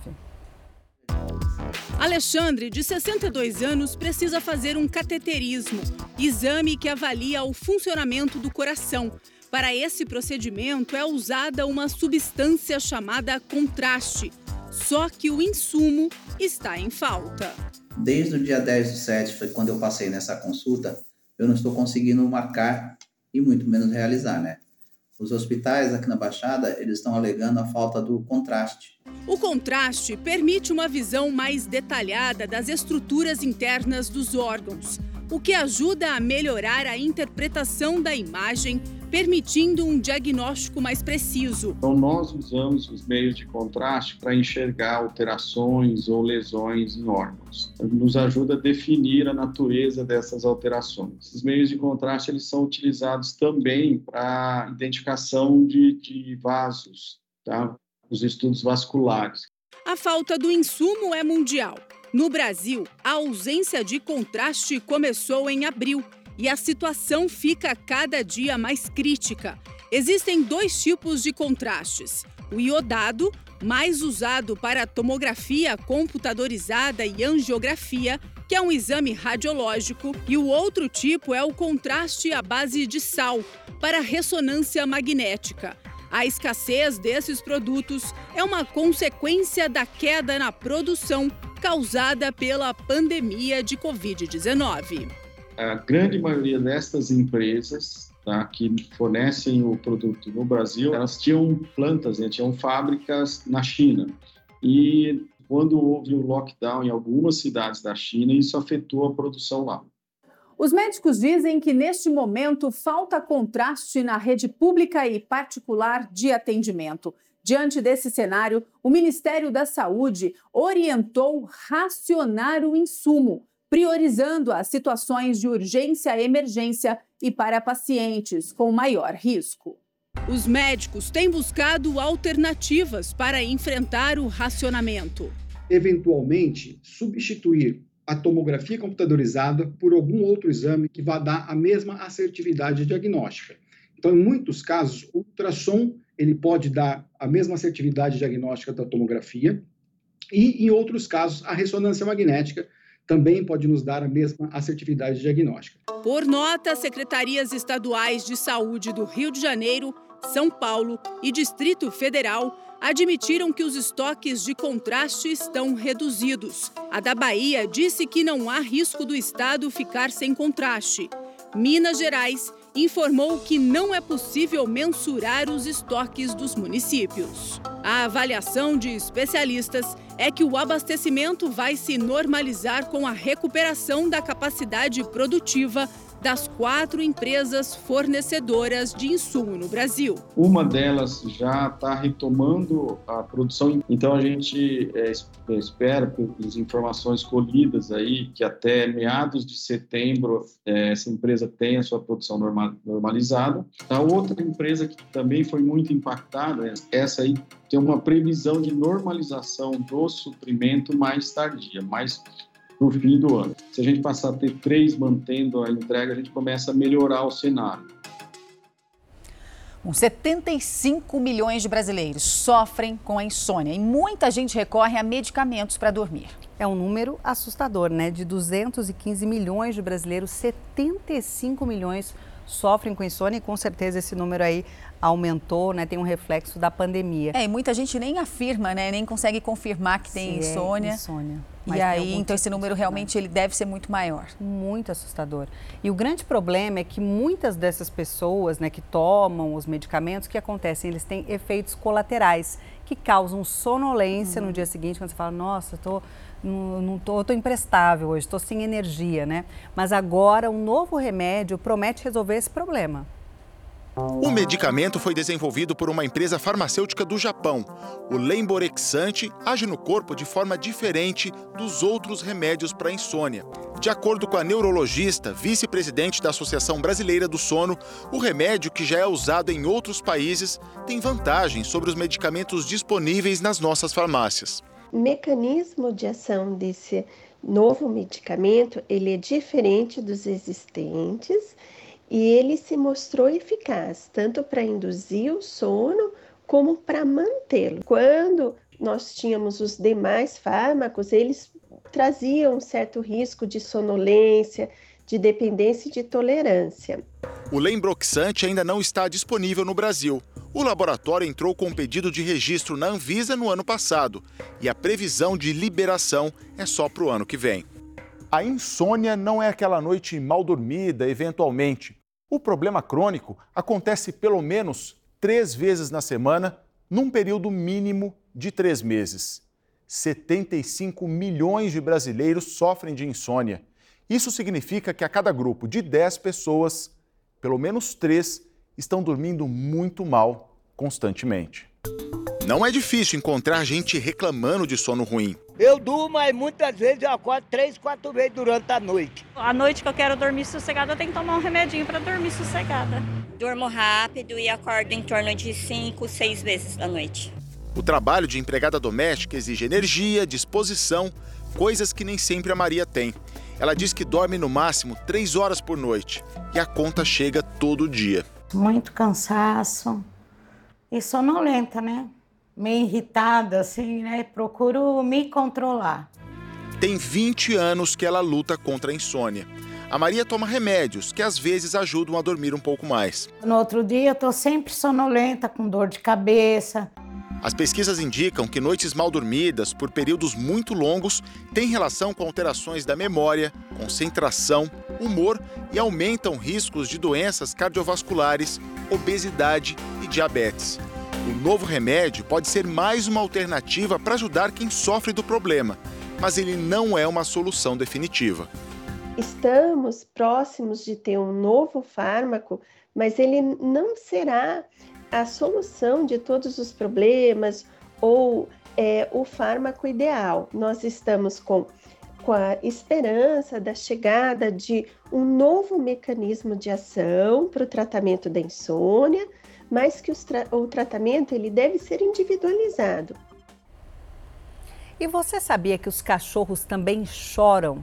Foi o que concluiu um estudo de uma universidade lá no Japão. Bom, choram de tristeza ou de alegria? Que você chora quando dá risada. Nossa, eu choro né? muito quando dou risada. Bom, de acordo com os pesquisadores, além dos já conhecidos latidos, né, os abanos de rabo, as lambidinhas, eles também produzem lágrimas em momentos de alegria, alegria principalmente quando reencontram né, os tutores ali depois de um tempo separados. Este vídeo foi gravado pelo Rafael. É a mulher dele chegando em casa. Mal ela toca na maçaneta e a Fifi já aparece.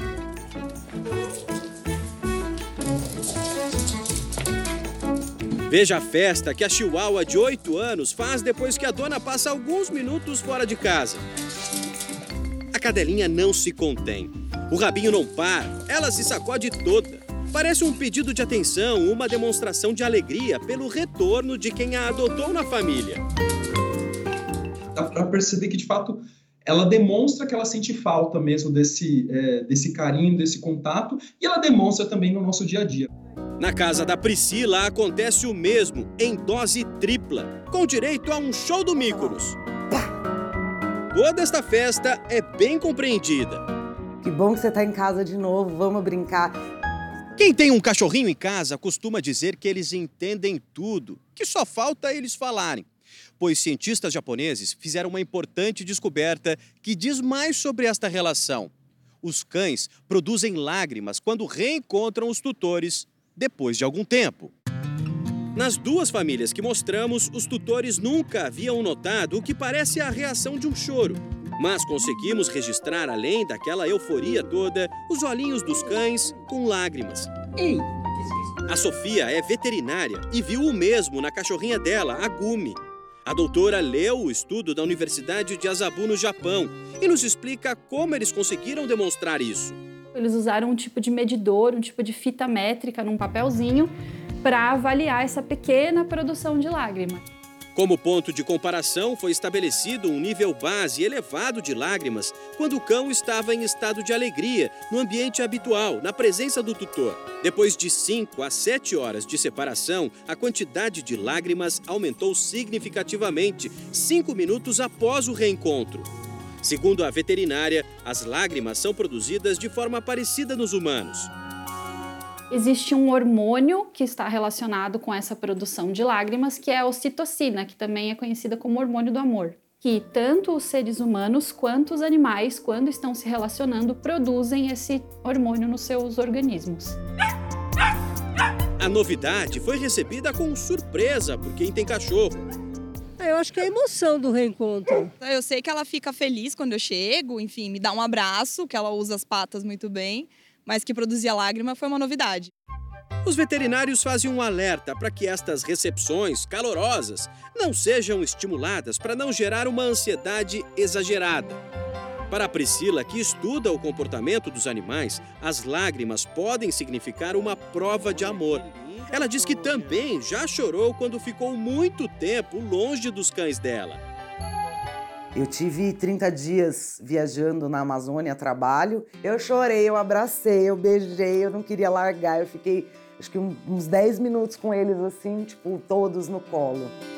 Pesquisadores concluem que os cães domesticados, como nenhum outro animal, desenvolvem habilidades específicas de comunicação ao longo do tempo. Tanto é que a gente é, mudou os hábitos, né? Vamos procurar um restaurante que é pet friendly, vamos viajar para alguma cidade que, que tem espaço pet. Ela sempre está nos nossos pensamentos, como se fosse parte da família, que na verdade é mesmo. Bom, a gente fica por aqui, viu? Um ótimo dia para você, bom final de semana. Um ótimo dia para você. Mais notícias ao vivo no Balanço Geral, a 1h25 da tarde. Você fica agora com o The Love School, a Escola do Amor. Um ótimo sábado, um ótimo domingo. Até semana que deu. Tchau, tchau. Tchau, tchau.